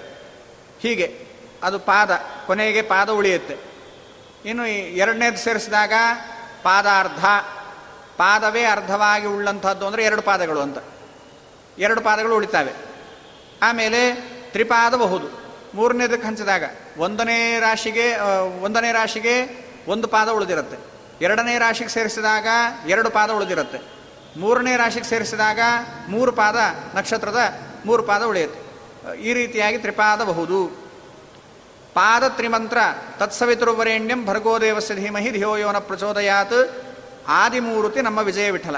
ಇದೆಲ್ಲ ಹಂಚಿದ್ದೇವೆ ಅಂತ ಈಗ. ಹಾಗಾಗಿ ಓಂ ತಂ, ಓಂ ಸಂ ಅಂತ ಇದೆಲ್ಲವನ್ನು ಕೂಡ ಇಪ್ಪತ್ನಾಲ್ಕು ದಳಗಳಲ್ಲಿ ಗಾಯತ್ರಿ ಮಂತ್ರದ ಅಕ್ಷರಗಳನ್ನು ಹಂಚಿದ್ದೇವೆ. ತತ್ಪ್ರತಿಪಾದ್ಯ ಕೇಶವಾದಿ ಮೂರ್ತಿಗಳನ್ನು ಕೂಡ ಬರೆದಿದ್ದೇವೆ. ನಮ್ಮ ವಿಜಯ ವಿಠಲನ ಶ್ರೀಪಾದವನೇ ನೆರೆನಂಬು ಓಂಕಾರ ನುಡಿಮುತ್ತು. ಈ ಎಲ್ಲವುದರ ಮುಂದೆ ಓಂಕಾರ ನುಡಿಮುತ್ತಾಗಿರಬೇಕು. ಓಂ ತಂ, ಓಂ ಸಂ ಅಂತ ಈ ಥರ ಬರಿತಾ ಹೋಗಬೇಕು ಅಂತ ಇಷ್ಟನ್ನು ತಿಳಿಸಿದ್ದಾರೆ. ಹೀಗೆ ಒಟ್ಟು ಕ್ರಮವಾಗಿ ಬರ್ತಾ ಹೋಯಿತು.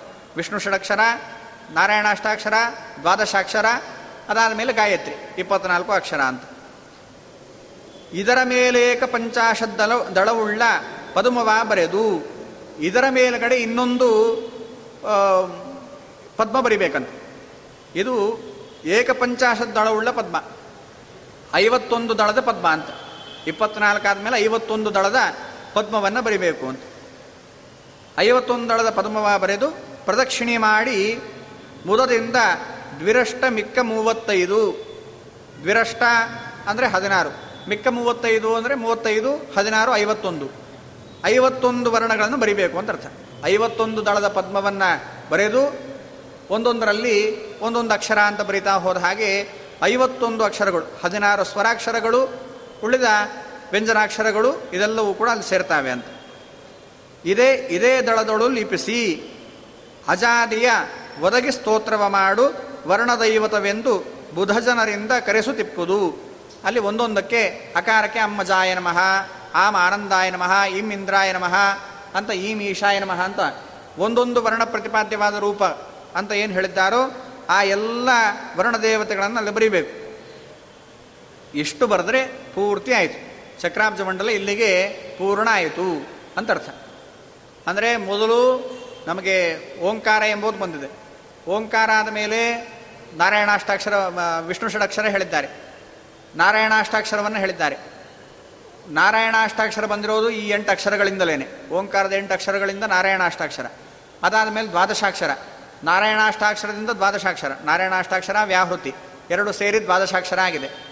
ಅದಾದ ಮೇಲೆ ಗಾಯತ್ರಿ.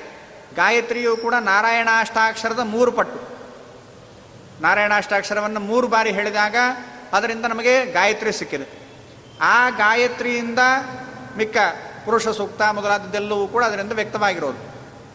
ಹಾಗಾಗಿ ಒಟ್ಟು ಇಡೀ ವರ್ಣ ಪ್ರಪಂಚ ಆ ಎಲ್ಲ ವರ್ಣ ಪ್ರಪಂಚ ಎಂಬುವಂತಹದ್ದು ಓಂಕಾರದಿಂದ ನಮಗೆ ಸಿಕ್ಕಿದೆ. ಇಷ್ಟು ವರ್ಣ ಪ್ರಪಂಚವನ್ನು ಹೇಳಿ ಈ ವರ್ಣ ಪ್ರತಿಪಾದ್ಯನಾದವನು ಸೂರ್ಯನಾರಾಯಣ. ಈ ತತ್ವಗಳು ಇಪ್ಪತ್ನಾಲ್ಕು ತತ್ವಗಳೇನಿದೆಯೋ ಆ ಎಲ್ಲ ತತ್ವಗಳನ್ನು ಇಲ್ಲಿ ಸೇರಿಸಿದ್ದಾರೆ. ಆ ತತ್ವಗಳಿಗೆ ನಿಯಾಮಕ, ತತ್ವಾಭಿಮಾನಿಗಳಿಗೆ ನಿಯಾಮಕ, ಹಾಗೆ ಕಾಲ ನಿಯಾಮಕ ಅಂತ ಈ ರೀತಿಯಾಗಿ ಎಲ್ಲ ವಿಷಯಗಳನ್ನು ಕೂಡ ಚಕ್ರಾಬ್ಜ ಮಂಡಲದ ಉಪಾಸನೆಯಲ್ಲಿ ಇದನ್ನು ಸೇರಿಸ್ತಾರೆ. ಅದಕ್ಕೆ ಹೇಳ್ತಾ ಇದ್ದಾರೆ, ಇಲ್ಲೆಲ್ಲ ಉಪಾಸನೆ ಬಂತು ಅಂತ ಹೇಳ್ತಾ ಇದ್ದಾರೆ. ಯಾವುದು? ಹೃದಯಾಕಾಶದಲ್ಲಿ ಉಪಾಸನೆ ಮಾಡಬೇಕು ಅಂತ ಹೇಳಿದೆ. ಭಾಗವತ ಏನು ಹೇಳುತ್ತೆ? ಹೃದಯಾಕಾಶದಲ್ಲಿ, ಹೃದಯದಲ್ಲಿ ಉಪಾಸನೆ ಮಾಡ್ರಿ ಅಂತ. ಆಕಾಶ ಇಲ್ಲಿ ಬಂತು ತಾನೆ? ಪಂಚಭೂತಗಳು ಅಂತ ಸೇರಿಸಿದಾಗ ಆಕಾಶ ಬಂತು, ಹೃದಯಾಕಾಶ ಬಂತು. ವಾರಿ, ನೀರು ಸೇರಿದೆ, ಪಂಚಭೂತಗಳಲ್ಲಿ ನೀರು ಸೇರಿದೆ. ವಾರಿಯಲ್ಲಿ ಉಪಾಸನೆ ಮಾಡ್ರಿ ಅಂತ ಹೇಳಿದ್ದಾರೆ. ಸ್ಥಂಡಿಲ, ಅಂದರೆ ಮಂಡಲ ಮಾಡಿ ಉಪಾಸನೆ ಮಾಡ್ರಿ. ಚಕ್ರಾಬ್ಜ ಮಂಡಲ ಮಾಡಿದ್ದೇವೆ, ಅದರಲ್ಲಿ ಉಪಾಸನೆ. ದಹನ, ಅಂದರೆ ಅಗ್ನಿ, ಸೂರ್ಯ, ಸೂರ್ಯನಲ್ಲಿ ಉಪಾಸನೆ. ವಿಧು, ಚಂದ್ರ, ಸೂರ್ಯ ವಿಧುಮಂಡಲ ಹೀಗೆ ಸಮಸ್ತ ಉತ್ತಮ ಸ್ಥಾನ. ಯಾವ ಯಾವ ಉತ್ತಮ ಸ್ಥಾನಗಳಿದೆಯೋ ಅಲ್ಲಿ ಉಪಾಸನೆ ಮಾಡ್ರಿ ಅಂತ ಹೇಳಿದ್ದಾರೆ. ಅದೆಲ್ಲ ಇಲ್ಲಿ ಸೇರಿಬಿಟ್ಟಿದೆ ಅಂತ. ಚಕ್ರಾಬ್ಜ ಮಂಡಲದಲ್ಲಿ ಎಲ್ಲ ಪ್ರತೀಕವನ್ನು ಸೇರಿಸಾಯಿತು ಅಂತ. ಉತ್ತಮ ಸ್ಥಾನ ಇದೆ ನಿರ್ಮಾಣ ಮಾಡಿ ಸತ್ಕರ್ಮದಲ್ಲಿ ನಿತ್ಯ ಪದ ಪದಕ್ಕೆ ಹೆಜ್ಜೆ ಹೆಜ್ಜೆಗೆ ಶ್ರೀ ಹರಿಯ ಧ್ಯಾನ ಮಾಡಲೇಬೇಕು. ಹರಿ ಧ್ಯಾನ ಈ ರೀತಿಯಾಗಿ ಇದನ್ನು ಚಿಂತನೆ ಮಾಡ್ತಾ ಮಾಡಬೇಕು. ಇದರೊಳು ಏಳು ಕೋಟಿ ಮಂತ್ರಾರ್ಥವೇ ಉಂಟು. ಇದರಲ್ಲಿ ಏಳು ಕೋಟಿ ಮಂತ್ರಾರ್ಥವನ್ನು ತುಂಬಿಸಿದ್ದೇನೆ ಅಂತ ಹೇಳ್ತಾ ಇದ್ದಾರೆ. ಹಾಗಾಗಿ ಇಷ್ಟು ಉಪಾಸನೆ ಮಾಡುವಂಥವನು ಸರಿಯಾಗಿ ಇಷ್ಟು ಉಪಾಸನೆ ಮಾಡಲಿಕ್ಕೆ ಬಂತು ಅಂತ ಹೇಳಿದರೆ ಎಲ್ಲರಿಗೂ ಬರೋದಿಲ್ಲ. ಬಂತು ಅಂತ ಹೇಳಿದರೆ ಅವನಿಗಷ್ಟು ಅನುಗ್ರಹ ಆಗಿದೆ ಅಂತ. ಏಳು ಕೋಟಿ ಮಂತ್ರಾರ್ಥವೇ ಉಂಟು. ಒಮ್ಮೆನೇ ಇಷ್ಟು ಸ್ಮರಣೆಗೆ ಬರಬೇಕು. ಅಂದುಕೊಂಡು ಕೂಡ ಎಷ್ಟು ಸ್ಮರಣೆಗೆ ಬರುತ್ತೆ ಅಂದರೆ ಅಷ್ಟು ಉಪಾಸನೆ ಮಾಡುವ ಫಲ ಇದೆ ಅಂತ. ಏಳು ಕೋಟಿ ಮಂತ್ರಾರ್ಥವೇ ಉಂಟು. ಅಧಿದೈವ, ಅಧಿಭೂತ, ಅಧ್ಯಾತ್ಮವೇ ಉಂಟು. ಅಂದರೆ ದೇವತೆಗಳಲ್ಲಿರೋ ಪರಮಾತ್ಮ ರೂಪ ಸೇರಿದೆ. ಭೂತಗಳಲ್ಲಿರೋ ಪರಮಾತ್ಮನ ರೂಪ ಸೇರಿದೆ ಅಲ್ಲಿ. ಆತ್ಮನಲ್ಲಿ, ಶರೀರದಲ್ಲಿರೋ ಪರಮಾತ್ಮನ ರೂಪವೂ ಕೂಡ ಸೇರಿದೆ. ಅಧಿಕಾರತನ ಭೇದ ತಿಳಿ, ತಿಳ್ಕೊಂಬ ಜೀವ, ಜೀವಿಗಳಿಗೆ ಈ ಈ ರೀತಿಯಾಗಿ ನಮಗೆಷ್ಟಾಗುತ್ತೋ ಅಷ್ಟು ತಿಳ್ಕೊಳ್ ತಿಳ್ಕೊಳ್ತಾ ಹೋಗ್ಬೇಕಿದನ್ನು ಜೀವಿಗಳಿಗೆ ಸದಮಲಾನಂದ, ನಿರ್ಮಲ ಆನಂದ ಸ್ವರೂಪನಾದ ನಮ್ಮ ವಿಜಯ ವಿಠಲರೇಯ ಬದಿಯಲ್ಲಿ ಇರುತ್ತಿಪ್ಪ ಚಕ್ರಾಬ್ಜ ಬಲ್ಲವನಿಗೆ. ಇದನ್ನು ತಿಳಿದವನಿಗೆ ಪರಮಾತ್ಮ ಯಾವಾಗಲೂ ಪಕ್ಕದಲ್ಲೇ ನಿಂತು ಅವನ ರಕ್ಷಣೆಯನ್ನು ಮಾಡ್ತಾನೆ ಎಂಬುದಾಗಿ ಹೇಳ್ತಾ ಇದ್ದಾರೆ. ಇನ್ನು ಏಳನೇ ಸುಳಾದಿಯಲ್ಲಿ ಇದರ ಮಹತ್ವವನ್ನು ಹೇಳಿದ್ದಾರೆ.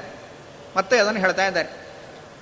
ಸ್ನಾನ, ಉದಕ ಸ್ನಾನ ಮಾಡಬೇಕಾದ್ರೆ ನೀರು ಕೊಡಬೇಕಾದ್ರೆ ಆಚಮನೀಯ, ಸಂಧ್ಯಾ ವಂದನೆ, ಸಂಧ್ಯಾ ಅರ್ಘ್ಯ, ತ್ರಿಪದೇ ಎಣಿ, ಎಣಿಸುವಾಗ, ಗಾಯತ್ರಿ ಜಪ ಮಾಡುವಾಗ, ನಾನಾ ಮಂತ್ರ ಜಪಿಸುವಾಗ, ಮೇಣು ಅರ್ಚನೆ, ಅಂದರೆ ಇದೆಲ್ಲ ಅಲಂಕಾರ ಮಾಡ್ತಾ ಅಥವಾ ದೀಪವನ್ನು ಹಚ್ಚೋದು ಇದೆಲ್ಲ ಮಾಡ್ತಾ ಇರಬೇಕಾದ್ರೆ. ಪಾವಕಾಹುತಿ ಅಂದರೆ ಪಾವಕ, ಅಗ್ನಿಗೆ ಆಹುತಿ ಕೊಡೋದು. ಅದು ಯಜ್ಞ. ಕ್ಷೋಣಿಸುರರ ಪೂಜೆ. ಅಂದರೆ ಉತ್ತಮ ಬ್ರಾಹ್ಮಣರ ಪೂಜೆ. ಆತ್ಮ ಸಂತೋಷ ಹಾಗೆ ಪರಮಾತ್ಮನಲ್ಲೇ ಸಂತೋಷವಂತಾಳೋದು. ಅನ್ನಪಾನಾದಿ ಕೊಡುವಾಗ. ಅನ್ನ ಕೊಡಬೇಕಾದರೆ ನೀರು ಕೊಡಬೇಕಾದರೆ ಇದನ್ನೇ ಚಿಂತಿಸಬೇಕು. ಇದನ್ನು ಚಿಂತನೆ ಮಾಡಬೇಕು. ಏನೆಂಬೆನಯ್ಯ, ಅವ ಅಪರೋಕ್ಷಿ ಎಂದಿಗೆ? ಅವನು ಅಪರೋಕ್ಷಿ ಆಗ್ತಾನೆ. ಇಷ್ಟು ಉಪಾಸನೆ ಮಾಡುವಂಥವನು ಅಪರೋಕ್ಷ ಜ್ಞಾನಿ ಆಗ್ತಾನೆ ಅಂತ ಹೇಳ್ತಾ ಇದ್ದಾರೆ. ಧ್ಯಾನ ಸಂಪೂರ್ಣ ಸಿದ್ಧಜ್ಞಾನವಂತನಾಹ, ಪ್ರಾಣರಾಗಿ ಇಪ್ಪರು. ಇಲ್ಲಿ ಸಿದ್ಧಜ್ಞಾನವಂತ ಆಗ್ತಾನೆ, ಅಪರೋಕ್ಷ ಜ್ಞಾನಿ ಆಗ್ತಾನೆ. ಧ್ಯಾನ ಸಂಪೂರ್ಣನಾಗ್ತಾನೆ, ಅಪರೋಕ್ಷ ಜ್ಞಾನಿ ಆಗ್ತಾನೆ, ಪ್ರಾಣರಾಗಿ ಇಪ್ಪರು, ಅಂದರೆ ಪ್ರೇರಕರು. ಪ್ರಾಣರು ಅಂದರೆ ಪ್ರೇರಕರಾಗಿ ನಮಗಿರ್ತಾರೆ. ಯಾರಿರ್ತಾರೆ? ಹರಿಸಿರಿ ಪ್ರಾಣಾದ್ಯರು. ಈ ಚಕ್ರಾಬ್ಜ ಮಂಡಲದಲ್ಲಿ ಹೇಳಿರುವ ಈ ರೂಪಗಳು. ಹರಿ, ಶ್ರೀದೇವಿ ಹಾಗೆ ಪ್ರಾಣ, ಮುಖ್ಯ ಪ್ರಾಣ ದೇವರು, ಮೊದಲಾದವರ, ಮೊದಲಾದ ದೇವತೆಗಳು. ಅವರೆಲ್ಲ ಮಂಡಲದಲ್ಲಿ ಅಲ್ಲಲ್ಲಿ ಹೇಳಿದ್ದೇವಲ್ಲ. ನೀವು ಹೀಗೆ ಉಪಾಸನೆ ಮಾಡ್ತಾ ಹೋದರೆ, ಮಂಡಲದಲ್ಲಿ ಇಂತಿಂಥ ಜಾಗದಲ್ಲಿ ಇವರಿದ್ದಾರೆ ಅಂತ ಉಪಾಸನೆ ಮಾಡ್ತಾ ಹೋದರೆ, ಅಲ್ಲಲ್ಲಿ ಅವರು ಕಾಣಿಸ್ತಾರಂತೆ. ಆ ಮಂಡಲದ ಆಯಾಯ ಭಾಗದಲ್ಲಿ ಅವರು ನಮಗೆ ಕಾಣಿಸ್ತಾರೆ ಅಂತ. ಕಾಣಿಸಿಕೊಂಬರು, ಹರಿಸಿರಿ ಪ್ರಾಣಾದ್ಯರು ಕಾಣಿಸಿಕೊಂಬರು ಒಂದೊಂದು ಮಂಡಲದಲ್ಲಿ. ಆಯಾಯ ಮಂಡಲದಲ್ಲಿ ಅವರು, ಆ ದೇವತೆಗಳು ನಮಗೆ ಕಾಣಿಸ್ತಾರೆ. ಅಂತ ಹೇಳ್ತಾ ಇದ್ದಾರೆ. ಆನಂದಗತಿಗೆ ಸಾಧನ ಬೇಕಾದರೆ, ಆನಂದಗತಿ ಅಂದರೆ ಮೋಕ್ಷ. ಮೋಕ್ಷಕ್ಕೆ ಸಾಧನ ಬೇಕಾದರೆ ಮಾನವ ಇದನ್ನೇ ಕೈಗೊಂಬು ಆಲೋಚಿಸು. ಇದನ್ನು ಹಿಡ್ಕೋ, ಕೈಗೊಂಡು ಆಲೋಚನೆ ಮಾಡು. ಸ್ಥಾನ ಸ್ಥಾನಕ್ಕೆ ನಿನಗೆ ಶುಭವಕ್ಕು ಪುಸಿಯಲ್ಲ. ನಿರಂತರ ನಿನಗೆ ಶುಭವಾಗತ್ತೆ, ಇದು ಹುಸಿ ಮಾತಲ್ಲ ಅಂತ ಹೇಳ್ತಾ ಇದ್ದಾರೆ. ದೀನನಾಥನಾದ ವಿಜಯ ವಿಠಲರೆಯನ್ನು ಗಾನವ ಮಾಡಿರೋ ಗ್ರಹಿಸಿ ಈ ಪರಿಯಿಂದ ಈ ಥರ ಗ್ರಹಣೆ ಮಾಡಿ ಅವನ ಗಾಯನವನ್ನು ಮಾಡ್ರಿ ಅಂತ ತಿಳಿಸಿದ್ದಾರೆ. ಸಿದ್ಧ ಸಾಧನವಿದು ಬಿಂಬ ಕಾಣುವುದಕ್ಕೆ. ಬಿಂಬರೂಪವನ್ನು ನೋಡಲಿಕ್ಕೆ ಇದು ಸಿದ್ಧ ಸಾಧನ. ಪದ್ಮಾವಲ್ಲಭ ಶ್ರೀ ವಿಜಯ ವಿಠಲ ಪ್ರಾಪ್ತಿ. ಇದರಿಂದ ಪದ್ಮಾಪತಿಯಾಗಿರತಕ್ಕಂತಹ ವಿಜಯ ವಿಠಲನ ಪ್ರಾಪ್ತಿ ಎಂಬುದಾಗುತ್ತೆ ಅಂತ ಇಷ್ಟು ಸ್ಪಷ್ಟವಾಗಿ ಚಕ್ರಾಬ್ಜ ಮಂಡಲವನ್ನು ಬೇರೆ ಕಡೆ ಎಲ್ಲಿಯೂ ಕೂಡ ನಿರೂಪಣೆ ಮಾಡಿಲ್ಲ. ಅಷ್ಟು ನಿಖರವಾದ ನಿರೂಪಣೆ ಇಲ್ಲಿ ಮಾತ್ರ ಸಿಗೋದು. ವಿಜಯದಾಸರ ಈ ಕಂಕಣಾಕಾರ ಸುಳಾದಿಯಲ್ಲಿ ಮಾತ್ರ ಸಿಗುತ್ತೆ. ಇಂತಹ ಚಕ್ರಾಬ್ಜ ಮಂಡಲದ ಬಗ್ಗೆ ದಾಸ ದಾಸ ಸಾಹಿತ್ಯದಲ್ಲಿ ಬಂದ ಒಂದು ಪ್ರಮೇಯ ವಿಶೇಷ ಅಂತ ಇದನ್ನು ಗಣನೆ ಮಾಡಬಹುದು. ಇನ್ನು ನಾಡಿಗಳ ಬಗ್ಗೆಯೂ ಕೂಡ ಕೆಲವೊಂದು ನಿಖರವಾದ ಸಂಗತಿಗಳು ನಮಗಿಲ್ಲೇ ಸಿಗ್ತಾವೆ ಅಂತ ಹೇಳಬೇಕು. ಅದರಲ್ಲಿ ನಾಡಿಗಳ ಬಗ್ಗೆ ಹೇಳಬೇಕಾದ್ರೆ ಹೀಗೆ ತಿಳಿಸಿದ್ದಾರೆ. ಅತ್ರೈತದೇಕ ಶತಂ ನಾಡೀನಾಮ್ ಎಂಬುದಾಗಿ ತಿಳಿಸ್ತಾರೆ. ಉಪನಿಷತ್ತಲ್ಲಿ ಹೇಳಬೇಕಾದರೆ ಏಕಶತ ನಾಡಿಗಳು ಅಂತ ತಿಳಿಸಿದ್ದಾರೆ. ಇದನ್ನು ಹೇಳಬೇಕಾದ್ರೆ ತುಂಬ ರಹಸ್ಯವಾದ ಉಪಾಸನೆ ಅಂತಲೇ ಹೇಳ್ತಾರೆ. ತುಂಬ ರಹಸ್ಯವಾದ ಉಪಾಸನೆ ಅಂತ ಷೋಡಶಿ ಮೊದಲಾದ ಗ್ರಂಥಗಳಲ್ಲಿಯೂ ಕೂಡ ಇದನ್ನು ವರ್ಣನೆ ಮಾಡಿದ್ದಾರೆ. ಈ ನೂರ ಒಂದು ನಾಡಿಗಳು ಅಂತ, ನೂರ ಒಂದು ನಾಡಿಗಳು ಅಂತ ಇಟ್ಕೊಂಡಾಗ ಹೇಗೆ ಕ್ರಮ ಹೇಗೆ ಅಂತ ಹೇಳಿದರೆ ಎಲ್ಲ ನಾಡಿಗಳಿಗೂ ಕೇಂದ್ರ ಸ್ಥಾನ ಅಂತ ಒಂದಿರುತ್ತಂತೆ. ನಾಡಿಗಳು, ಎಲ್ಲ ನರಗಳು. ಆ ಎಲ್ಲ ನರಗಳಿಗೂ ಒಂದು ಕೇಂದ್ರ ಸ್ಥಾನ ಅಂತ ಇರುತ್ತಂತೆ. ಯಾವುದು ಕೇಂದ್ರ ಸ್ಥಾನ ಅಂತ ಹೇಳಿದರೆ, ಈ ವೃಷಣ ಅದೇ ರೀತಿಯಾಗಿ ಪೃಷ್ಠ, ಈ ಎರಡರ ನಡುವೆ ಏನು ಜಾಗ ಸಿಗುತ್ತಲ್ಲ. ಆ ಜಾಗ ಎಂಬುವಂಥದ್ದು ಅದರ ಮಧ್ಯಭಾಗ ಎಂಬುವಂಥದ್ದೇ ಅದು ಮೂಲ ಸ್ಥಾನ ಅಂತ. ನಾಡಿಗಳಿಗೆ ಮೂಲ ಸ್ಥಾನ ಅಂತ ಅದನ್ನು ಕರೀತಾರೆ. ಗುಹೇಂದ್ರಿಯ ಪೃಷ್ಠಭಾಗ. ಅವೆರಡರ ನಡುವೆ ಸಿಗುವಂತಹ ಜಾಗ. ಆ ಜಾಗ ಮಧ್ಯಭಾಗ ಏನಿದೆಯೋ ಅದನ್ನು ಒಂದು ಮೊಟ್ಟೆ ಆಕಾರದ ಜಾಗ ಏನು ಸಿಗುತ್ತೋ ಅಲ್ಲಿ ಅದು ಮೂಲಸ್ಥಾನ ಅಂತ. ಮೂಲಾಧಾರ ಅಂತ ಅದನ್ನು ಕರೀತಾರೆ. ಅಲ್ಲಿಂದ ಆರಂಭ ಮಾಡಿಕೊಂಡು ನೇರವಾಗಿ ಒಂದು ನಾಡಿ ಹೋಗಿದೆ. ಪೂರ್ತಿ ನೇರವಾಗಿ ಈ ತಲೆಯನ್ನು ದಾಟಿ ಈ ಕಡೆ ಮೇಲ್ಗಡೆ ಹೋಗಿದೆ. ಹನ್ನೆರಡು ಅಂಗುಲ ಮೇಲ್ಗಡೆವರೆಗೂ ಹೋಗಿದೆ. ಅದನ್ನು ಸುಷುಮ್ನಾ ನಾಡಿ ಅಂತ ಕರೆಯೋದು. ಬ್ರಹ್ಮನಾಡಿ ಅಂತ ಅದಕ್ಕೆ ಕರೆಯೋದು. ಸುಷುಮ್ನಾ ನಾಡಿ ಬ್ರಹ್ಮನಾಡಿ ಅಂತ ಒಂದು ನಾಡಿ ನೇರವಾಗಿ ಹೋಗಿದೆ. ಇಷ್ಟು ಸುಷುಮ್ನಾ ನಾಡಿ ಅಂತ. ಈ ಸುಷುಮ್ನಾ ನಾಡಿಯಲ್ಲಿ ಅದಕ್ಕೆ ಐದು ಭಾಗಗಳಿದೆ. ಸುಷುಮ್ನಾ ನಾಡಿಗೇನೆ ಐದು ಭಾಗಗಳು ಅಂತ. ಅದು ವಜ್ರಿಕಾ, ಆರ್ಯ, ಅವಭಾಸಿನಿ, ವೈದ್ಯುತ ಅಂತ. ಅಂತ ಈ ರೀತಿಯಾಗಿ ನಾಲ್ಕು ಭಾಗ. ಐದು ಭಾಗ. ನಾಲ್ಕು ಭಾಗ, ಮಧ್ಯದ ಭಾಗ ಅಂತ ಬ್ರಹ್ಮನಾಡಿ ಅಂತ ಐದು ಭಾಗ ಅಂತ ಇಟ್ಕೊಳ್ಬೇಕು. ಅಲ್ಲಿ ವಜ್ರಿಕ, ಅಂದರೆ ಪ್ರದಕ್ಷಿಣಾಕಾರದಲ್ಲಿ ತೊಗೊಂಡು ಹೋಗಬೇಕು. ವಜ್ರಿಕ ಅನ್ನೋದು ಪಶ್ಚಿಮ ಭಾಗದಲ್ಲಿದೆ ಅಂತ ತಿಳ್ಕೊಳ್ಳೋದು. ಆರ್ಯ ಈ ಕಡೆ ಉತ್ತರಕ್ಕೆ ಉತ್ತರ ಆಗುತ್ತೆ ಇದು. ಪಶ್ಚಿಮ, ಉತ್ತರ. ಅಲ್ವಾ? ಹಾಂ? ಹೌದು ಹೌದು, ಉತ್ತರ. ಉತ್ತರ. ಆಮೇಲೆ ಪೂರ್ವ, ದಕ್ಷಿಣ ಅಂತ. ಈ ರೀತಿಯಾಗಿ ವಜ್ರಿಕ, ಆರ್ಯ ಅವಭಾಸಿನಿ, ವೈದ್ಯುತ. ಆಮೇಲೆ ಬ್ರಹ್ಮನಾಡಿ ಅಂತ. ಸುಷುಮ್ನಾ ನಾಡಿಗೇನೆ ಐದು ಹೆಸರು. ಸುಷುಮ್ನಾ ನಾಡಿ ಒಂದೇ, ಅದರ ಐದು ಭಾಗಗಳು. ಐದು ಭಾಗಗಳು ಅಂತ ಇಟ್ಟುಕೊಂಡು ಐದು ಭಾಗಕ್ಕೆ ಒಂದೊಂದು ಹೆಸರು ಅಂತ.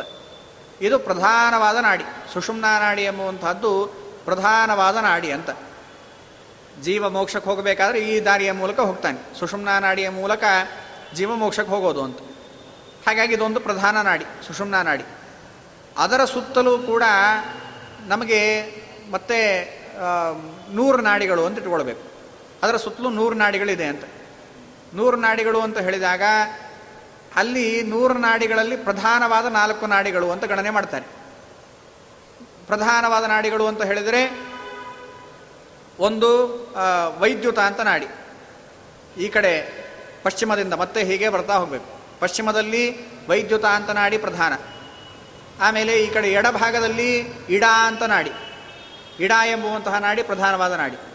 ಅದಾದ ಮೇಲೆ ಎದುರುಗಡೆ ಎದುರುಗಡೆ ಧಾರಿಣಿ ಅಂತ ನಾಡಿ. ಅದು ಪ್ರಧಾನವಾದ ನಾಡಿ. ವೈದ್ಯುತ, ಇಡ, ಧಾರಿಣಿ. ಬಲಭಾಗದಲ್ಲಿ ಪಿಂಗಲ ಅಂತ ನಾಡಿ. ಹೀಗೆ ಸುತ್ತಲೂ ಇರುವಂತಹ ನೂರು ನಾಡಿಗಳಲ್ಲಿ ಪ್ರಧಾನವಾದ ನಾಡಿಗಳು ಇದು. ವೈದ್ಯುತ ಇಡ, ಧಾರಿಣಿ, ಪಿಂಗಲ ಎಂಬುದಾಗಿ ನಾಲ್ಕು ನಾಡಿಗಳು ಪ್ರಧಾನವಾದ ನಾಡಿಗಳು ಅಂತ. ಒಟ್ಟು ನಮಗೆಷ್ಟಾಯಿತು ಈಗ ಇಲ್ಲಿ? ಒಂದು ಮಧ್ಯದಲ್ಲಿ ಒಂದು ಸುತ್ತಲೂ ನೂರು ಅಂತ ಇಷ್ಟ ಆಯಿತು. ಇಷ್ಟ ಆದಾಗ ಒಟ್ಟು ನೂರು ಒಂದು ನಾಡಿಗಳಾಯಿತು. ನೂರ ಒಂದು ನಾಡಿಗಳು ಅಂತ ಆಯಿತು. ಈ ನೂರ ಒಂದು ನಾಡಿಗಳಾದ ಮೇಲೆ ಇವುಗಳಿಗೆ ಈ ಒಂದೊಂದು ನಾಡಿಗೂ ಕೂಡ ಮತ್ತೆ ಪುನಃ ನೂರು ನೂರು ನಾಡಿಗಳಿದೆ.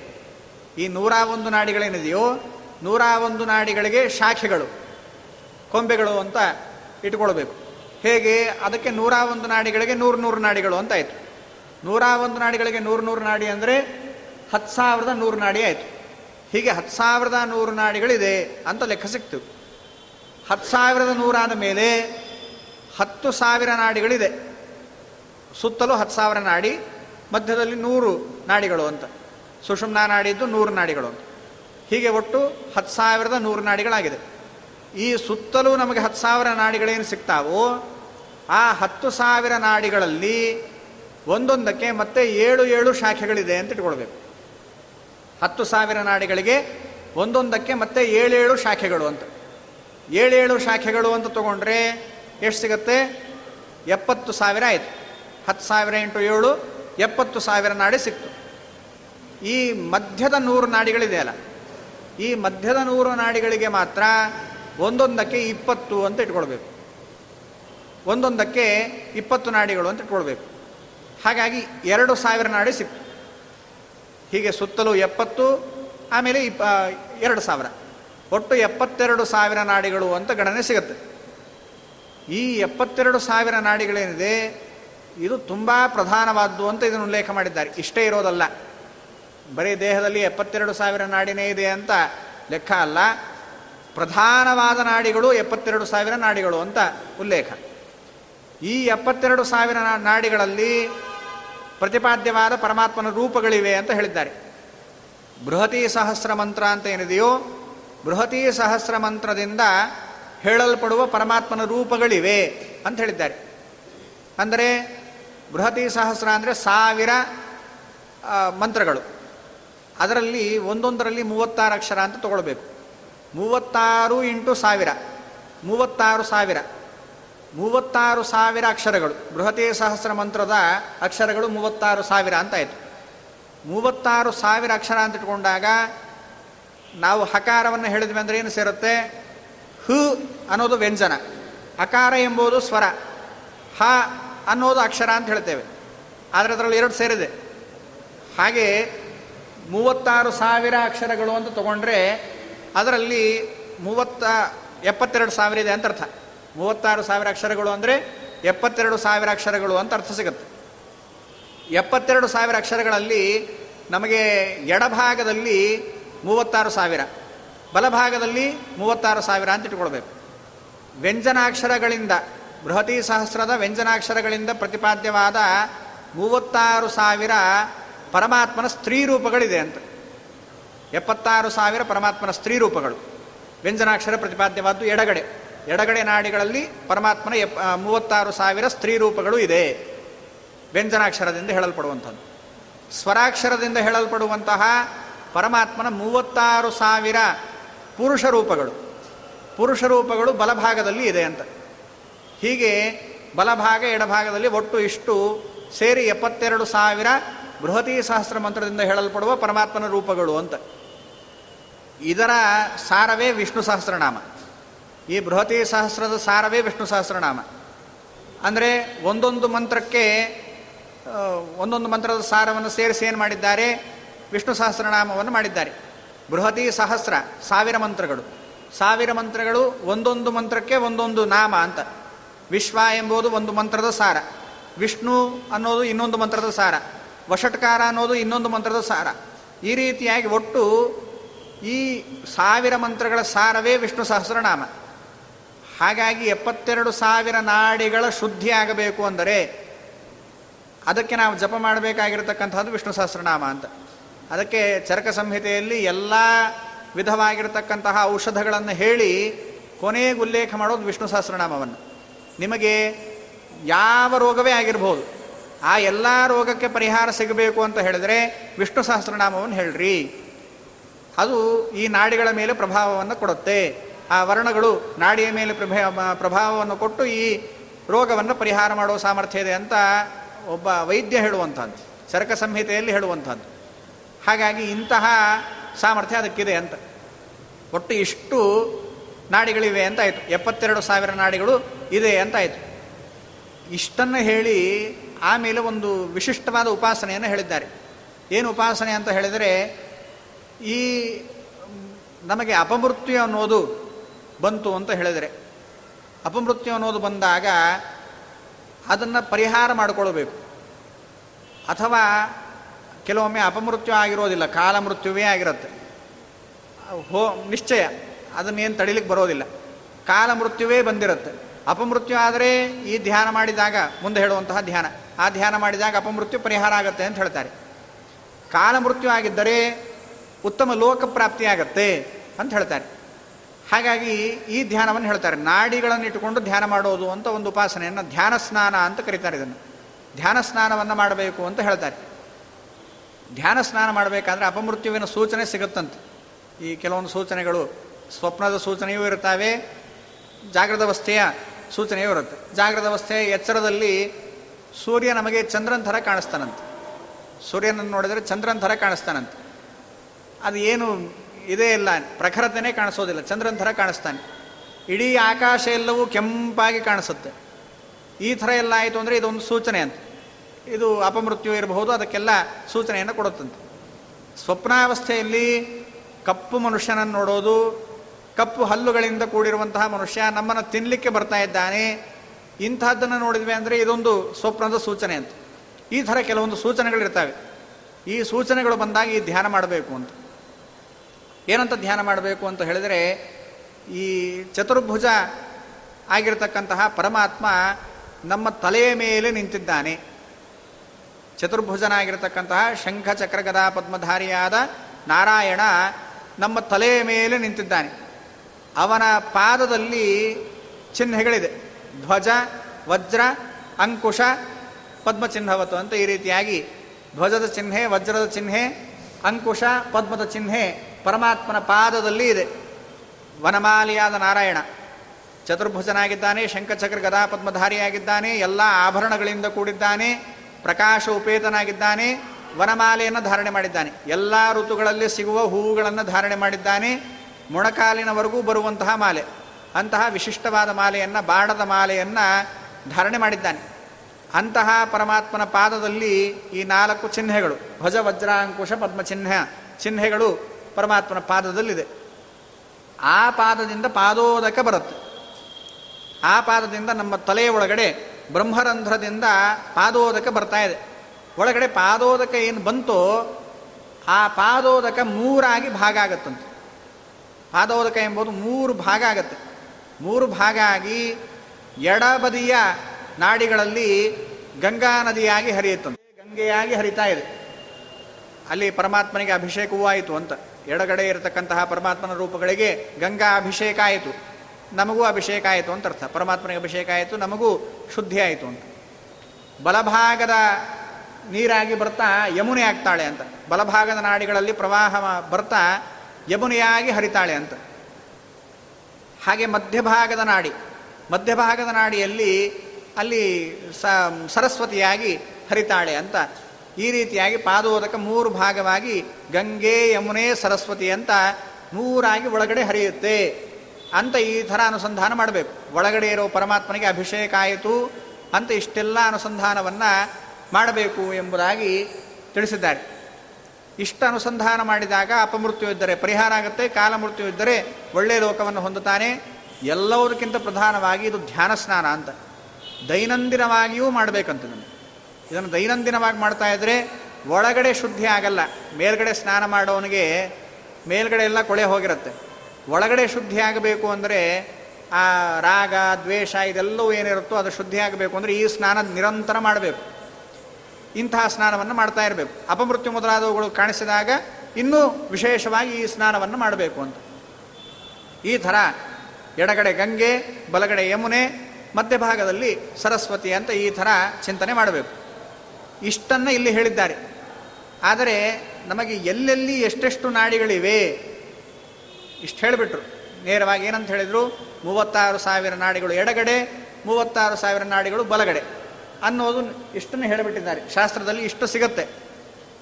ಆದರೆ ಎಲ್ಲೆಲ್ಲಿ ಯಾವ ಯಾವ ಭಾಗದಲ್ಲಿ ಎಷ್ಟೆಷ್ಟು ನಾಡಿಗಳು ಅನ್ನೋದು ಗೊತ್ತಾಗಲಿಲ್ಲ. ತಲೆಯಲ್ಲಿ ಎಷ್ಟಿದೆ? ಕೈಯಲ್ಲಿ ಎಷ್ಟಿದೆ? ಕಂಠದಿಂದ ನಾಭಿಯವರೆಗೂ ಎಷ್ಟಿದೆ? ಕಾಲಿನಲ್ಲಿ ಎಷ್ಟು ನಾಡಿಗಳಿದೆ? ಇದು ಬೇರೆ ಕಡೆ ಸಿಗೋದಿಲ್ಲ. ಅದು ನಮಗೆ ಸಿಗೋದು ಇಲ್ಲಿ ಹರಿಕಥಾಮೃತ ಸಾರದಲ್ಲಿಯೇ ಅದನ್ನು ನಿರೂಪಣೆ ಮಾಡ್ತಾರೆ.